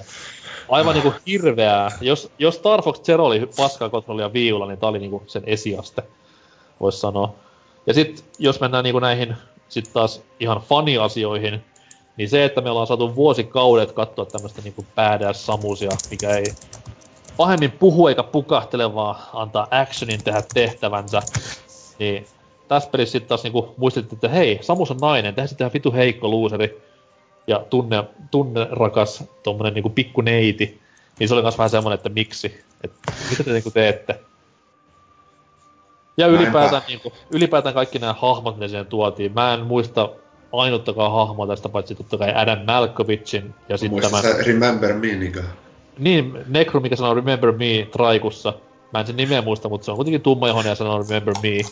Mistä mun pitäisi muistaa? Mä en tiedä. Mutta toi, toi siis kaiken puoli äärimmäisen hämmentävä tapaus. Ja se on sinänsä hassua, koska ei tämä peli ole huono. Se niin. on siis tosi isolla rakkaudella tehty. Ja siinä ei ole mitään niinku isompia teknisiä vikoja. Mutta silti se on ihan vitu paskapeli. Kyllä, siis se, se, se vaan kaikin tavoin se ei, se ei ole yhtään Metroid-peli. Niin, voisi sanoa näinkin. Et se on niinku joku toinen peli, mihin on lisätty päälle tota, Metroid-universumia, vähän jotain niinku power-uppien etsimistä siihen sivuun pikkusen. Ei, ei, ei huomaa, ei power-uppien etsimistä. No, no aivan, aivan totta, koska... koska Samusillahan, Samusillahan kaikki power-upit käytössä pelin alusta asti. Ainoa homma on se, että niinku... Samus ei saa käyttää niitä, paitsi luvan kanssa. Niin. Se on niin hauskaa, kun koko peli niin kun tulee tunti turpaa maailman isoimmilta hirviöiltä. Sitten Samus on silleen vaan, että hei, pitäisikö käyttää ohjuksia? Ois vähän helpompaa. Ei, et käytä ohjuksia. Et saa. Sitten kun, sit, kun Merkel on kuollut, niin okei okay, Samus, saat käyttää ohjuksia. No kiitti vitusti. Mutta siis erittäin no. hämmentävä peli kaiken puolin, tota noi, ei, ei vaan voi tajuta. Ainoa mikä tässä on hyvä on se, että tää alustaa Metroid Fusionin meininkiä sit taas juonellisesti. Kyllä, ja sitten tässä on yksi semmoinen aika mielenkiintoinen ratkaisu, että nää, tässä vähän kerrotaan Ridleystä enemmän, enemmän kuin mitä muissa Metroid-peleissä tässä on. Kerro evo, tässä lisää, koska evo. mä oon ohittanut täysin tän jutun. No siis tässähän on tää ihme karvapallero olento, josta evoluution tuloksena syntyy Ridley lopulta. Että... Ai sitäkö se tarkoitti? Kyllä sitä, sitäpä sitä, että mä en muista okay. tarkalleen, että miten se menee, mutta tota, siinä on se jotenkin ihan käsittämätön systeemi. Että... Mutta että... juonihan, juonihan tässä menee siis periaatteessa siten, että tota noi, ja nyt tarkkana jälleen, tämä sijoittuu aikaan Super Metroidin ja Fusionin väliin. Elikkä siis Super Metroidin lopussa, kun Samus kurmotti Mother Brainin tämän Baby Metroidin uhrauksen ansiosta, niin toi, no, se on sitten Samusin mieleen jäänyt kalvamaan pitkäksi aikaa, ja kovin näten sanoin siinä Naikkonen muistelee tätä ihanaa vauva-avaruusmörköä. Ja toi noin päätyi sitten tämmöiseen, eikö se nimi ollut Bottleship? Joo. Mikä vitun nimi on Bottleship ensinnäkin? Mutta anyways, päätyi tämmöiselle Bottleship-avaruuskolonia-alukselle, jossa sitten on perkele päässyt irti. Siellä tutkimusryhmä, jota johtaa siis, öö, se oli Madeleine jotain, mutta hänen nimensä siis liittyy tämä hirveä mysteeri. Niin siellä avaruusasemalla on päässyt piru irti ja Samus sinne lähtee vanhojen opiskelukavereittensa kanssa tuolta avaruusfederaatiosta. Ja no, sit se homma menee vähän niinku tommoseksi Alien-leffan meniksi, että yksi kerrallaan tippuu päitä. Ja ei voi tietää kenen luottaa, koska kaikki on pahiksi tai hyviksi ja who knows. Ja loppupeleissä sitten niinku paljastuu, että tämä, tämä, tämä Madeleine tutkimusnainen onkin kaiken pahan alkuja juuri. Hän on kloonannut Metroidin ja kaikki on hirveää ja uhuh heijakkaa. Erittäin, niinku, kuten sanottu, epämetroidmaista juonen kulkua ja erittäin huonoa kömpelöä sellaista myös. Ainoa mikä siinä on hyvä on nimenomaan just se, että niinku toimii porttina fuusioniin ja selittää sen tapa tai selittää sen jotain valintoja. Kuin myös sitten nämä niinku kaikki C G I-välipätkät, mitkä on ihan vitun hienoa katseltavaa. Ihan no. niinku, vaikka onkin Wii alla, niin kyllä silti niinku vetää vertojahan P S kolme ja kolmesataakuusikymmentällekin. Kyllä, että vaikka tässä nyt onkin tota... nuorempi Samus, mutta siis vähän se nyt kuitenkin latistaa sitä tunnelmaa, kun se on niin avuton ja tuota tehty niin, niin, niin kuin tota, tota surullinen hahmo siitä koko Samuksesta. Joo, joo, siis se on, johtuisi kaikki tää niinku suruvan sitä, että vitu vauvametroid kuoli. Eli siis asia, asia mitä vastaan saat taistella ensin kolme peliä, asia mikä niinku on tuhonnut maailmaa sun peliuniversumissas, sitten sä rupeat välittämään yhdestä niin paljon, että susta tulee hirveen nöösi. Niin, ei käy päinsä. Voi Jeesus. Mutta... Kyllä, mut ei, no niin. Kuten sanoin Tootsillekin, niin jos haluaa niinku tuommoista tahattoman koomista pelattavaa, niin tää on ihan kiva. Mut en niinku muuten lähtisi suosittelemaan edes kovimmille Metroid-faneille. Kyllä, ja mitä tässä nyt tarkistin asiaa, niin kyllä tosiaan tämä Little Birdie, furbyn näköinen olento, niin se on Lidl, äh, Ridlin poikainen käytännössä, se tota, vauva Ridley. Mitä vittua! Elikkä siis, elikkä siis Ridley on rotu, ei tämän tyyppi. Niinpä. No, anyways. Jaa, siis tää on niin... Mun on pakko pelata tätä peliä, tää kuulostaa ihan parhaalta ikinä. Ei mitään, siis se on Wii U latauskaupassa pari kymppiä, niin ei muuta kuin pelaamaan. Mä, mä näin tätä joskus paikallisessa GameStopissa tyylin kolmella eurolla, että... Ai niin joo, nyt mä myös muistin sen. Se on siis... Toi toi... Madeleine Bergman on sen tiedemiehen nimi. Ja... Toi toi... Melissa Bergman oli se hänen projektinsa. Ja koska Melissa Bergmanin nämä initial-kirjaimet on M ja B, niin sit tulee Mother Brain. Niin, tää oli niinku se iso twisti jo lopussa. Sori toisin, että me paljastin tämän näin, mutta anyhow. Ja loppubossihan nimenomaan Metroid kaksi loppubossi, eli tämä öö, Metroidin viimeinen muoto, vois sanoa. Se oli semmoinen kiva throwback myös, että jee, yeah, kiva nähdä. Mut sit siinä on vielä sitten salabossina heitetty ihan randomilla sen tota, Super Metroidin pantuun sinne tota,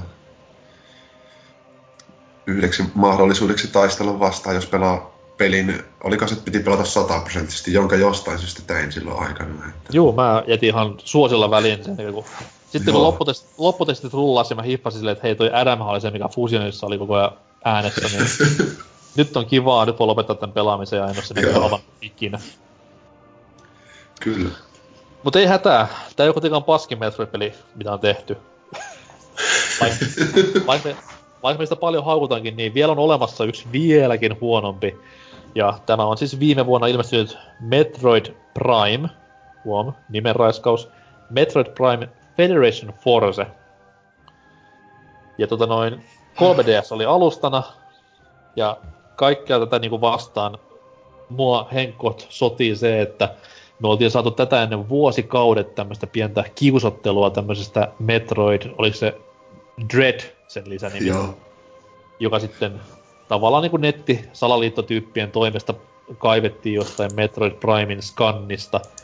Ja Nintendo oli tämmöisen perinteisen tapansa vähän silleen myös mukaan tässä läpässä, että ei me nyt kerrota, että mitä tulee, vai tuleeks mitään, mutta ei me kyllä mitään kiistetäkään tästä Metroid Dreadistä. Ja siitähän piti siis tulla kaksi D Metroid kolme D S:lle. Ja mä olin siis aivan innoissani joka vitun E kolmen alussa, että jes, nyt tulee vihdoin viime, ja ei sitä sitten koskaan tullutkaan. Sitten toinen asia, mikä tässä painaa, on se, että tämän pelin teki Next Level Games, joka on siis äh, Nintendon tämmönen äh, second party studio, tehnyt muun muassa nämä Marion futispelit, sitten Punch Out Wii, ja viimeisimpänä ennen tätä paskaa, niin ton Luigi's Mansion kaksi. Ihan helvetin osaava tiimi, ja niitten niinku uutta prokkista vähän kiusateltiin myös, että nämä tekee jotain uutta peliä Nintendon vanhasta I P:stä, niin jääkääpä jännityksellä odottamaan. Ja no, meikäläinenhän odotti ja tämä sitten sieltä paljastui. Ei siinä mitään. Ja kyseessä on siis Metroid Prime-peli jälleen kerran, eli mennään first person kuvakulmassa. Tällä kertaa ohjastellaan näitä federaatiosotilaita, jotka on jostain syystä chibin muodossa. Älkää kysykö miksi. Ja tota noin, meno on hyvin karua. Jos Metroid Prime tämä D S-versio, tai siis Hunters, oli karu kokemus, niin kyllä tääkin niinku aika pohjaa tätä. Että, että. No, anyways. Peli ilmestyi viime vuonna aika laimeella vastaanotolla, ja ainoa mikä tässä on, ei, no ei sekään nyt ole hyvää, mutta ainoa tämmönen pieni toivon kipinä, mikä tässä kaikesta tuli, oli se, että tässä lopussa mainittiin se, että Prime-saaga saisi ehkä jatkoa. Aina. Että loppu, loppu pienen cliffhangeriin ja näin eteenpäin. No, onneksi me ollaan nykyään viisaampia asian suhteen, koska muuten vituttais vieläkin. Mut joo, välttäkää tätä peliä kun ruttua, että on ihan hirveän huono. En oo pelannut eikä hirveästi kyllä kiinnosta kokeilla. Et, ei tässä, tässä, tässä ei menetä mitään niinku Metroid juo. Tää on sinänsä hassu, että tää on niinku osa Metroid ihan virallista saagaa tai kaanonia. Mitä mä en ymmärrä, että miksi. Mut sä et mitään menetä, jos sä tätä pelaa. Tässä ei siis mitään juonellista oo, mitä vetäis eteenpäin. Samus on loppubossi. Wow, big twist, mut sekin on niinku vähän pilattu siinä.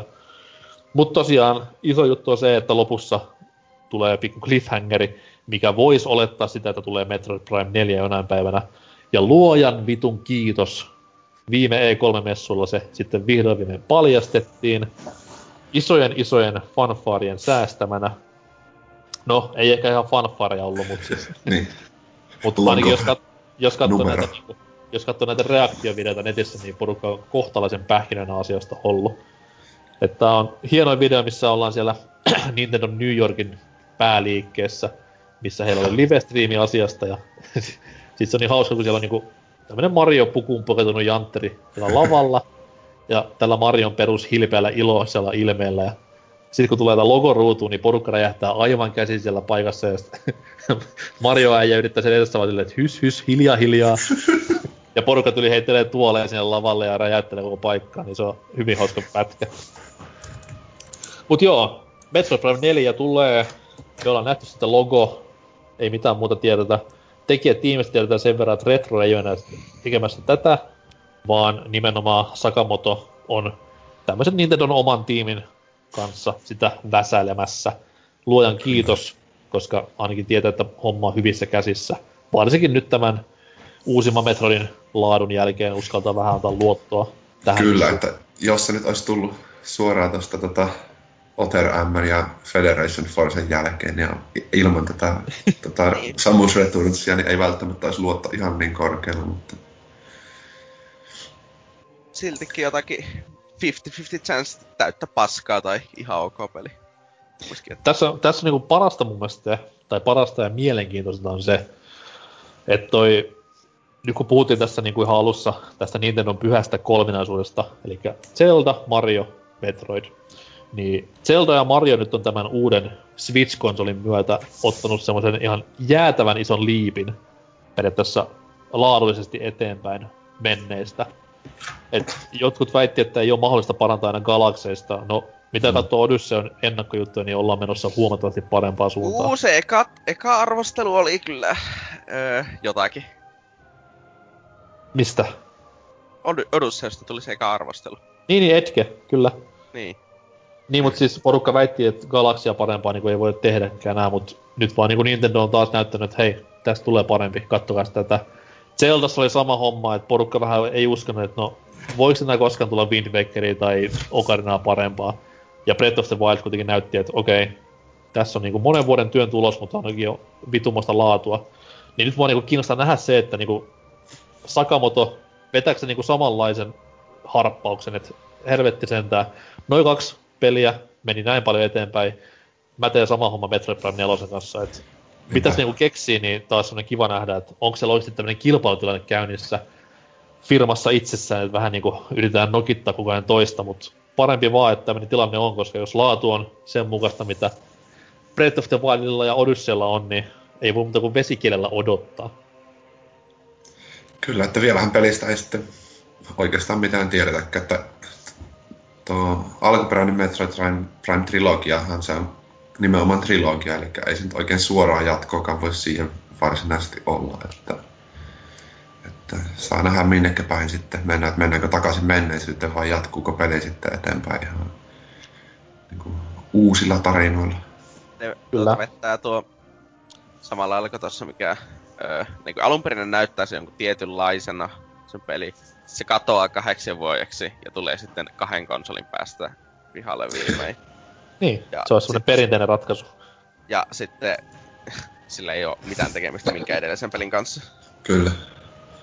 Joo, ja mulla itelläkin, itelläkin tuli vähän semmoinen olo siinä, siinä niin kuin E kolmen live-seurannassa, että nyt kun sitä niin, kuin niin paljon toivottu Nintendolta, niin oliks tää niin kuin semmoinen vaan, että äkkiä nopeasti tommonen kasa, että saadaan niin kuin netti kuhisemaan, vai onko tää oikeesti niinku silleen, että hei, tätä on pari vuotta tehty, ja se tämän tai korjan ensi vuodessa luvattu julkkaripäivä oikeesti on nyt validi.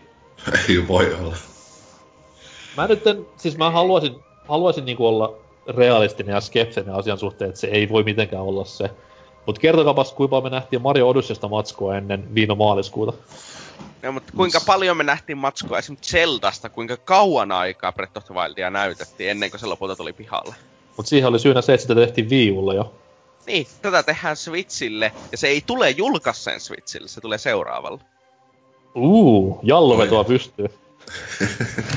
Ei siis, järjen mukaan niin mä en sano, että se tulee mitenkään ensi vuonna vielä, koska puhutaan kuitenkin semmoista genrestä, mikä on äärimmäisen tommonen niinku do or die. Et first person meininki on aina semmoinen, että sun pitää hioa se aivan äärimmille, että se toimii. Ja tässä kohtaa, tässä kohtaa varsinkin, kun sitä painetta tulee myös muualta, koska nyt tähän tulee niinku Doom ja Wolfenstein, niin sä et ole niinku se ainoa ensimmäisen persoonan peli Nintendo konsolilla, niin sun pitää vähän myös skarpata muillakin osa-alueilla. Aivan. Että sehän kun ei ole sitä mitään näyttänyt tai kertonut, niin kielis vähän siitä, että kehitys aika alkuvaiheessa ollut, mutta on se teoriassa sama hollista, että ne on sitä pidempäänkin jo kehittänyt ja sitten eivät vaan jostain syystä näyttäneet mitään muuta kuin numeron. Niin, niin. Ja kuten sanoin, niin Odyssey oli myös, siitä ei tietty edes nimeä ennen viime maaliskuuta ja vähän yli puolen vuoden päästä se on pihalla jo, niin kumpa, kumpa se olisi tässäkin sama homma, että vaikka ensi kesän E kolme näytettäisiin kunnon pelikuva ja sitten joulumarkkinoilla tulisi esille jo, niin... Niin, mutta siis milloin ei. Se tuli se edellinen, niinkö, öö, kolme D Mario? kolmetoista? Öö, siis Super Mario kolme D World vai? Niin. kolmetoista. Niin. Että sille, nyt sit on, on sitä kuitenkin neljä vuotta ollut aikaa niillä tehdä. Joo, mutta siis jos edellinen, edellinen kolme D Metroid tuli niinku... Joo, mutta ne ei oo aloittanut sitä, se tulee eri studiolta, ne on varmaan aloittanut sen tänä vuonna. Ei ne oo tehnyt mitään sen niinku pari vuotta sitten. Jos niillä olisi ollut enemmän näytettävää, ne olisi näyttänyt, mutta kun niillä ei ollut. Juu, siis ne olisi varmasti sen E kolme näyttänyt, koska nyt ne saa niinku porukan innostumaan, mutta jos ne olisi näyttänyt kunnon pelikuvaa tai edes traikun, niin ne olisi varmaan tyyliin voittanut messut kaikkien siis jos, jos ne tähtäisi sitä ensi vuodelle, niin ne olisi näyttänyt jotakin, mutta kun ei ne oikeesti tähtää, ne vaan väittää, niin... Kyllä, mutta kuten sanoin, niin... Jotkut asiat puoltaa sitä, että se olisi ensi vuonna valmis, mutta mä en halua tai pysty uskomaan, että siinä olisi kaupoissa vielä ensi vuonna puolella. Että... Mulla ei mutta ensi vuonna varmasti nähdään enemmän pelistä. Joo, kyllä juu, nähdään. Juu. Ensi vuonna tulee oikea traileri kuitenkin. No, se on, vähän, se on vähän periaatteessa pakko, koska sä oot nyt näyttänyt ton verran ja luvannut ensi vuodeksi ilmestyväksi, niin jos sä et ensi vuonna näytä mitään, niin meno on aika, aika Microsoft. No, voi Nintendos niin silti tehdä. Ei se nykyään. Kyllä se, se on nyt tuon Switchin kanssa kuitenkin näitä niinku meidän pelaajien nä- näkemiä asioita parantunut tosi paljon. Toki se on nyt kaikki niinku jälkipäin helvetti firman sisällä, mitä tulee niinku kuluttajaratkaisuihin, mutta tämmönen niinku ulkoinen markkinointi ja P R on huomattavasti parempaa nykypäivänä. No katsotaanko, että Switch tuossa myy vielä vähän joulumarkkinoilla ihan vitusti, niin sitten siellä porukat lakkaa tekemistä taas töitä kymmeneksi vuodeksi, niin kuin ne teki viime kerralla. No niin, se on kyllä nähty. Mm. Switch uuta odotellessa, siis niin. Kahden vuoden päästä ilmestyväksi. Mut pääasia, että Metroid jatkuu, ja se me tiedetään, että se jatkuu. Se nyt on niinku pääasia. Ja pääasia, että se on tullut takaisin, ja se on tullut laadukkaana takaisin, niin nyt voidaan niinku hyvillä mielin ootella sitten, kuinka sitä ootellaankaan, mutta kuitenkin ootellaan. Että ei enää mitään Other M tai Federation Force paskaa, vaan nyt meillä on hyvä pohja niin kaksi D kuin ihan ison konsolinkin puolella. Ja kaksi D Metroidhan on luvattu myös tulevaksi jatkossa vielä, että Sakamoto sanoi silleen, että tämä menee sen verran hyvin, että kyllä ehdottomasti niinku, jos Nintendo vaan luvan antaa, niin kyllä hän tekee niinku kaksi D-metroidia vaikka hamaan, hamaan loppuun asti, et sinänsä myös mielenkiintoista nähdä. Ja just ton niinku, ton, ton Samus Returnsin myötä, niin porukkahan spekuloinut sitä, että tuleeko nyt seuraavaksi sitten Super Metroidista uusia versio, mutta sehän Sakamoto kielsi aika nopeasti, et ei tule enää Ei tule enää uusia versioita vanhoista Metroidista kaksi D-muodossa, vaan seuraava kaksi D-Metroid on sitten ihan uusi seikkailunsa jo. Mikä on hyvä asia vaan. Jos vaikka vihdoin viimein päästäisiin sinne Fusionin ohi, niinku Kanonissa ja Loressa, niin tekis terää. Mut Metroid, oliko siinä kaikki tarvittava? Onko mitään myyntipuheita vielä sarjasta tai fiilistelyitä? Öö, no mä voin sanoa silleen, että mulle henkilökohtaisesti sarja on pelihistoriallisena asiana tärkeämpi kuin itse pelinä. Aika looginen, joo. Joo, niin. No se on yksi laadukkaimmista pelisarjoista kokonaisuutena, mitä on ehkä olemassa. Että melkein kaikki pelit on hyviä, ainakin osa on hieman... Okei, okay, no mä nyt itse kielsin tämän koko paskan, mutta tota... Hyvä, hyvä peli. Siis huiput on tosi huippuja ja ne heikommat kohdat voi unohtaa. Niin, ni, heikommat kohdat niitä pelaamatta ei mitään menetä, niin ihan sama. Kyllä se mullekin niinku silleen, että ei se oo... Niinku Mario ja Zelda menee mulle aina edelle. Kuitenkin loppupeleissä, mut Metro on semmonen niinku... Se on erittäin mielenkiintoinen sarja, koska se on nimenomaan niinku niin... Niin pitkää se lore siinä. Ja se ei oo mitään siis Zelda timeline-pelleilyä. Vaan ihan niinku alusta asti funtsittu juttu, niin... Erittäin hyvää skifi-pelailua vois sanoa. Ja ennen kaikkea niinku erilaista, että kun ajatellaan skifiä, niin se on aina sitä räiskintää ja räjäyttelyä ja pumpumia, mut tää on semmonen niinku, että tunnelma skifillä mennään hyvin pitkälle tässä Metroidissa, ja se on yleensä sitä parasta skifiä, semmonen vähän tunnelmaan painottavampi.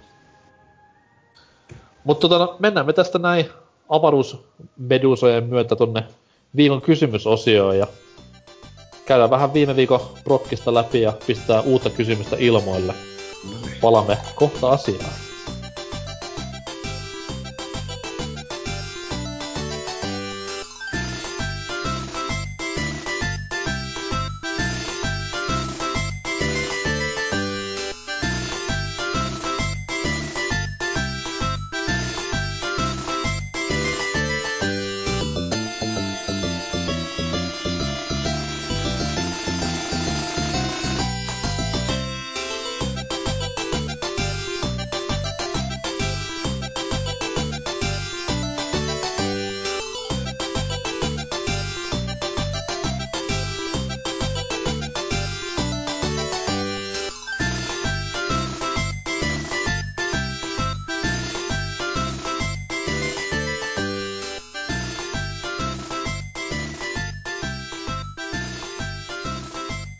No niin, sieltä skifi-tunnelmista palataan takas maan pinnalle, valitettavaan todellisuuteen ja kysymysosion pariin.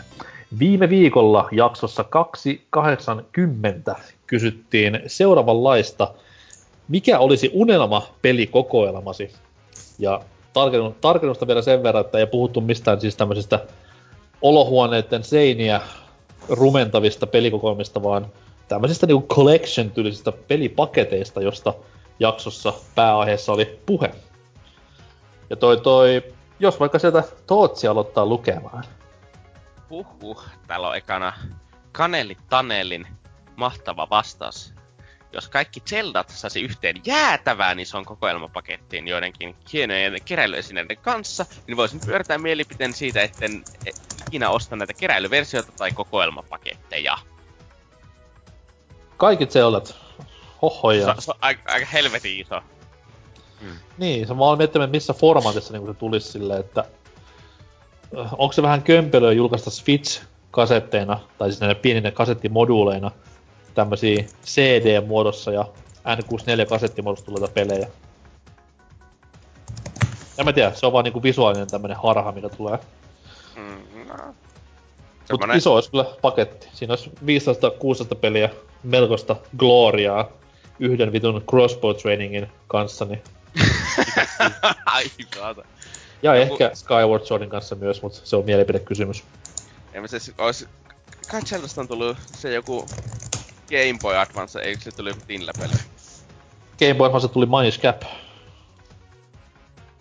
Niin, eikö tullu joku ihme... Öö... Joo, joo, siis Tingless Rupee Roseland. Joo, joku semmonen. Mut, niin. Tuleeko se sitten tähän pakettiin, niin se on eri juttu. Okei, ei ehkä ihan kaikkia Zeldaa. Pistetään pari pois. Öö, seuraavaa vastausta kehiin.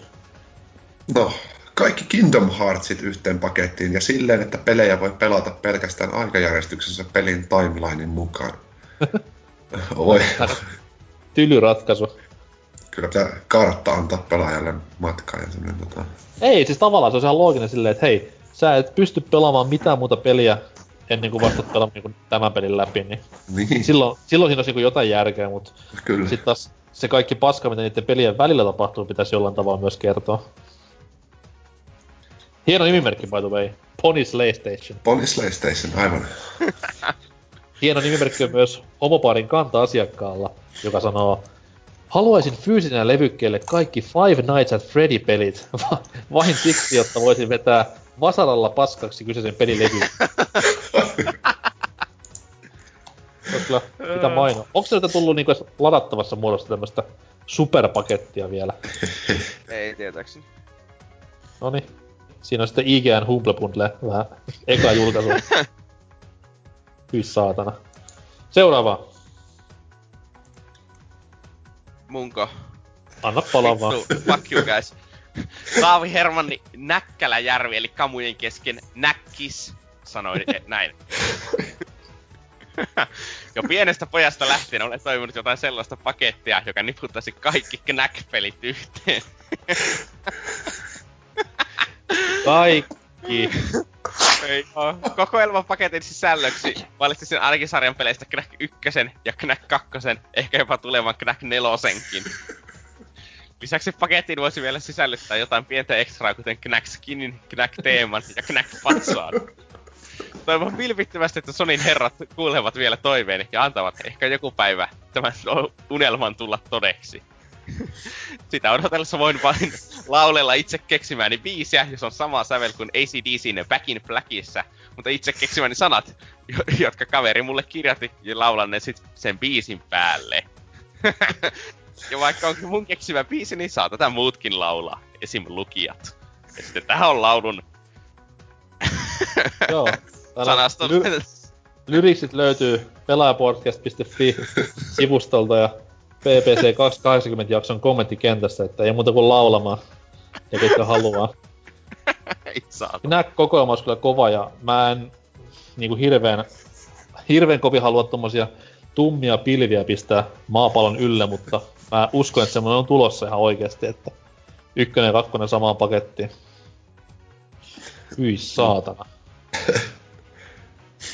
Seuraavaksi Kyrpä Jyrä sanoo, että sellainen nätti yhden pelin paketti kattaisi jokaisen ostamisen arvoisen P S neljä yksin oikeuden. Mä nyt, nyt mä vasta tajusin, mitä toi niinku tarkoittaa. Niin. Mikä peli sitten on, mikä peli sitten on, niin se on varmaan jokaisen itse päätettävissä. Vihje löytyy edellisestä viestistä. Että... No hyy helvetti sitten. Hyvä. Mä oon siitä sanonut Bloodborne, mut niin sitä väliin. Niin.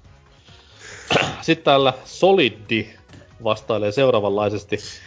Meinasin, että en vastaa, kun edellinen kisakin taisi olla kuin Venäjän urheiluliitto, eli kaikki oli sovittu ennen kisoja. Katkeraa ty- tykitystä kyllä mieheltä, että ei tullut Cupheadia sinne, mutta seuraavaa palkintoa sitten vaan korvat tarkkana. Ei tule vielä tässä jaksossa. Vastaus jatkuu. No mutta vastaan nyt kumminkin. Kyllä aina maistuisi kokonainen Zelda-paketti ja Metal Gear. Kovia pelejä kaikki. Mutta valitsen kumminkin Mario, Mario kokoelman. Mitä helvettiä? No, anyways. Kaikki Mariot yksiin kansiin, niin voi pojat. Sunshineit ja muut mukaan, niin kyllä siinä olisi pelattavaa lopun elämän. Ihan kyllä validi vastaus, voisi sanoa, että tässä näin loppuviikosta kannattaa olla kuulolla, koska silloin alkaa Zelda-viikko ja kaikki nämä Zelda-pelit nimenomaan tasoloikkapuolelta on käsittelyssä. Myös videomuodossa YouTuben puolella, että sinnekin voi mennä tallistelemaan, jos haluaa. Mut joo, olis kyllä kova satsi, ei siinä mitään. Viimeistä viedään, Tootsi. Oselut Knack, kukahan tämä sattuu olemaan. Täällä on vastannut, että LucasArts-seikkailupelit summaava paketti olisi nami namia kuin Rottenin herma-aamun varhaisina hetkin. Todellakaan ei tarvitsisi kaikkia pelejä remasteroida, vaikka ei sitä haittaa olisi esim. Indian Jonesien ja Maniac Mansionien kohdalla. Mä annan kyllä tälleen vaan legitin peukun pystyyn, että tää, tää olisi kyllä ihanaa. Ois. Toki varmaan lisenssit painaa pikkusen päälle siinä kohtaa, mutta jos edes niinku sais jonkinlaisen vastaavan paketin aikaa, et vaikka niin, no kaikki larryt on jo itseasiassa mulle jopa hyllyssä big boxina tämmöisessä kokoelmapaketissa, mut just niinku kaikki LucasArtsin klassikot, kun saisi yhteen hienoon pakettiin, niin ai ai ai ai ai ai. Ehkä jopa heitän edelle näitten muiden vastausten tämän näin, koska näitä muita pelejä kuitenkin on päässyt pelaamaan muilla alustoilla niin saatanan paljon, mut just kaikki nää Ysärin alun LucasArts-klassikot, niin uhuh. Ei voi muuta sanoa kuin odottaa ja hattuun nostaa. Mitä sitten meidän fantasiointi? Millä muodolla mennään? Öö, musta olisi oikein kiva kokoelma, jos joku joskus kokoaisi kaikki Halo-pelit yhdelle levylle, Xboxille toimivaan kokoelmaan. Olisi ihan mahtavaa sille, että... Joku... Juu, se toimiva, toimiva kokoelma on vähän semmoinen, että se, joo, siis... se hankaa vähän vastaan siinä kohtaa. Niin, siis olisi erittäin hienoa, että joku tuota, pelistudio tällaisen projektin tekisi sille ihan kunnolla niin, loppuun. Eikä nopeasti silleen, että se pyörii kolmekymmentä F P S, joku pelit silleen tippuu ihan ro- helvetisti ja nettipeli lagaa eikä löydä matseja ja... semmoista, että ois, ois erittäin, erittäin mukava. Niin, toivottavasti joku studio ottaa kopin tästä, että... Mm. Niin, tai sitten vaihtoehtoisesti vaan öö, nuo kaikki Ratchet and Clankit niinkin sellaisessa hienossa... Aivan, ku, ja, aivan ja, ku kaikki. Joo, kaikki, ja jo nykyalustalle. Se on ihan helvetin hienoa. Mä kysyn uudelleen. Kokeilma. Siis ihan kaikki. Jopa ihan... Q-Force. Jopa Q-Force, se voisi jättää pelaamatta. No, miksi et sitä pitäisi sen pakettiin? Ja niin All for Oneinkin voisi jättää pelaamatta, ei saatana. No vittu, niin sekin joo. Sekin tuli yhteen väliin. Mun peli taas hakkii sitä platinaa aikana. Menekö ihan siis, menekö ihan siis tommosena alkuperäisversiona? Vai pitääkö vähän siloitella? No, no resoluutiota voisi tietenkin siloitella, mutta ei silleen muuten tarvitse. Niin, koska niin, mä ajattelin, että meillä on... Siis Crackin Time on ihan naurettava hyvän näköinen peli nykypäivänä, koska se on vaan että se resoluutio on niin heikko. Niin kun sä mä ajattelin, että meillä on kuitenkin kokoelma jo ykkösen klänkeistä, paitsi Gladiator puuttuu, totta kai. Mm. Mut ja ja jos, jos, a, jos ajatellaan silleen, niin toi... Ex Secret ei se tullut kuitenkin P S kahdelle myöhemmin. Taisi tulla joo. Öö, joo. Secret Agent Clank ja Size Matters tuli Pleikka kakkoselle. Eikö niinku Size Matters tuli kans, herra jumala sentään. Size Matters on erittäin hyvä peli. Kiitti P S P betatestauksesta kaiken puolella. Mut ei se, ei se periaatteessa paha, koska just nimenomaan kokoelma on jo sit just ää, Secret Agent ja Size Matters ja sit P S kolme, niin siinä olisi hyvä jo P S neljä paketti. Ja totta kai vielä P S neljä viimeisinkin, mut anyhow. Ite ottelen kuitenkin enemmän, että tulisi P S neljän Ratchet and Clank-tyylinen versiointi kakkososasta. Mut sitä päivää ootellessa. Kerrohan Tema kokoelma. Ja ei niin, kelpaa, että Metroid-kokoelma, vaan joku muu, kiitos. Okei, okay, no tota, tossahan näitä hyviä luetelin. Tuo Oselut Knäkin mainitseva LucasArts-pelit sopis kyllä itsellenikin tosi hyvin, että... Kerma herahtaa kielelle, vai herma, mutta tota, siis... Sellaisen paketista, että haluaisin itsekin. Sitten...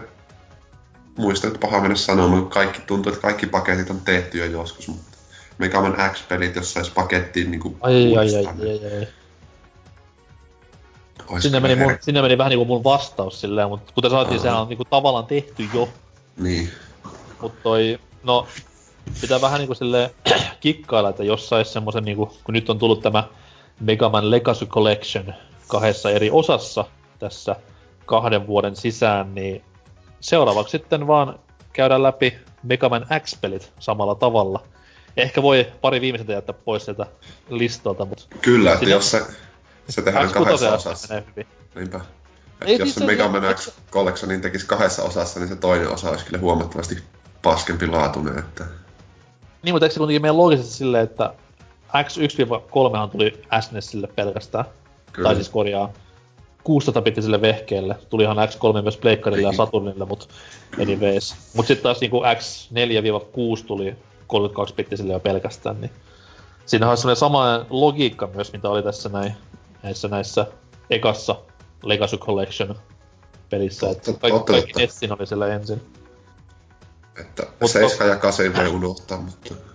Kyllä, mutta sitten taas nimenomaan, että kyllä se silti se toinen tarvitsisi vähän lisää lihaa luiden ympärille. Että... Kyllä, saisivat tehdä se Mega Man X yhdeksän sillä alkuperäisellä S N E S-tyylisellä grafiikalla, niin kiinnostaisi. Mut Capcomhan on luvannut nyt joulukuussa, että tulisi jotain pientä pientä ylläripylläriä. No mutta. Ilmi. Mega Manin kolmekymppisiksi. Olisiko ollut ihan jopa kuudes päivä kaksitoista, ei yhdeksäs päivä taisi olla. Kun somessa sanovat, että pistekää päivämäärä ylös, että silloin tulee Mega Man uutisia, niin uh-huh. Nyt vähän jopa hypetyttää, vois sanoa. Mut joo, oma vastaus on myös se, että niinku Mega Man X-pelit pakettiin, kiitos. Eikä sellaiseen vaikeeseen pakettiin, mikä oli... Tuliko se tässä koskaan Euroopassa sitä P S kaksi-aikaista pakettia? En ainakaan itse ikinä löytänyt mistään, niin tuota varmaan... No, kuitenkin, kuitenkin. Et joko semmonen, tai sitten öö, Niin, no toi LucasArts-homma oli hyvä, mutta niinku Sierran Ysärin seikkailupelit mm. myös kaikki yhteen pakettiin. Kaikki Police Questit, kaikki Kings Questit, kaikki larryt. Yhteen samaan hienoon pieneen muistikorttiin, niin siinä kyllä niinku lepäisi sedän mieli. Mutta joo, näistä positiivisista tunnelmoineista mennään vähän niinku väsyneempiin aiheisiin. Ja uuteen viikon kysymykseen. Tootsi tuossa noin alkuosiossa pisti paskalumipallon pyörimään puhumalla pubkista. Niin, pidetään myös viikon kysymys tässä paskateemassa. Ja laitetaan kysymyksen muotoon, kumpi on kovempi? Fortnite vai PlayerUnknown Battlegrounds? PlayerUnknown's Battlegrounds. Ole hiljaa, vai vittuman kiinnosta. Anyways, kumpi näistä kahdesta hirveästä muoti-ilmiöstä on se kovempi ja parempi? Ja toi noi, ihan saa avautua käsi sydämellä tai keksiä tai huumorivastauksia. Mä itse tykkäsin mieluummin niinku läppävastauksista, mut mä veikkaan, että netti on sen verran täynnä niinku hullua jengiä, että sieltä tulee ihan vakavia analysointeja. Ei mitään, käykää vastaamassa tähän vituvisaseen kysymykseen meidän nettisivulla pelaajapodcast piste fi ja tämän osion tai tämän jakson kommenttikenttään, niin lueskellaan sitten läpi ja kärsitään kaikki yhdessä ensi viikolla. Kiitti vaan tosi sulle tästäkin. Hyhhyh. Mutta tota no joo, jakso on tätä myöten pulkassa, ainakin meitsien osalta. Mitäs muilla? Oliko jakso sitä, mitä halusittekin? Kyllä tämä toimi. Että kiva oli puhua aiheesta, josta pidän. Ja oli, olihan tämä aika maratoni siihen nähden, mitä itse on yleensä tottunut Skypeissä istumaan, mutta... Kyllä, mutta tällaista se on, kun, kun tämmöistä palkallista podcastia tekemistä maksetaan kuitenkin hyvät korvaukset. Niinpä. Näkyy sitten pankkitilillä viikon, ei korjaa, ei, ei koskaan, mutta anyhow. Mitäs Tootsilla sitten? No, mukavahan sä saat tältä tylsältä opiskelulta jotakin vaihtua. Kuka helvetti opiskelee lauantaina? No, semmoista, joka ei opiskellut viikolla ja se pelkää, että se kostautuu maanantaina. Aa, loogista ja hyvää. Joo, itsellenkin oli kiva rupatella. En sano pitkästä aikaa, koska tässä kuitenkin on Mario-viikkoa nauhoiteltu viime viikonloppuna, mutta kuitenkin. Onneksi nyt on luvassa pientä breikkiä, koska vitusti menoja ja Mario Odysseita, niin kahtellaan, koska nähdään. Mutta anyways, tästä päästään plugeihin, elikkä tässäkin jaksossa useaan otteeseen mainittu pelaajapodcast piste fi palvelee teitä vuorokauden ympäri. Sinne tulee uudet jaksot, uudet videot, uudet kujeet. Sitten meillä on myös Discord-ryhmä. Siellä sivustolta pääsee sinne käsiksi. Siellä jutellaan yleensä tosi mukavista aiheista leppoisella meiningillä. Ei koskaan haukuta mitään kummemmin ja muutenkin pysytään aina aiheessa. Sitten on Twitterit ja Facebookit ja Instagramit pullollaan tavaraa. Sinne voi mennä kaikkia persuläppäänsä jakamaan sitten ja propagandaa ylipäätään. Öö, kuunnellaan myös Mario-viikkoa. Se alkaa tuossa noin torstaina perjantaina. Ja kuunnelkaa sitten sinne aina Mario Odysseyn julkaisun asti. Se kannattaa. Siellä on hyvää infoa ja paljon hauskoja hahmoja puhumassa äänialoilla. Katsokaa myös aiheeseen liittyvät videot YouTubesta.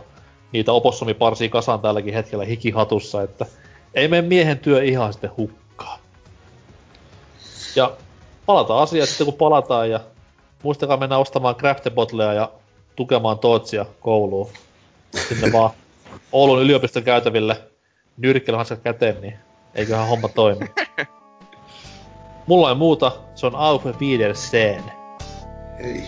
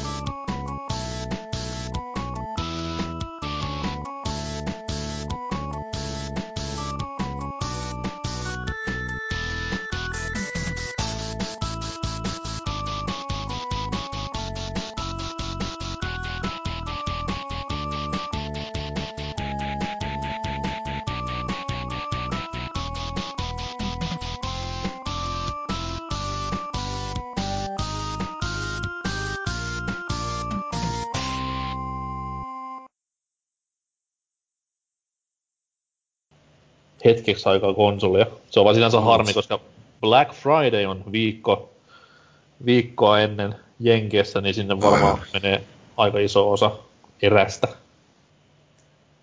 Kyllä. Tai no siis onhan Suomessakin nykyään Black Friday. Vitu ääliöt. Täälläkin on. Äh, miksi? Näinpä.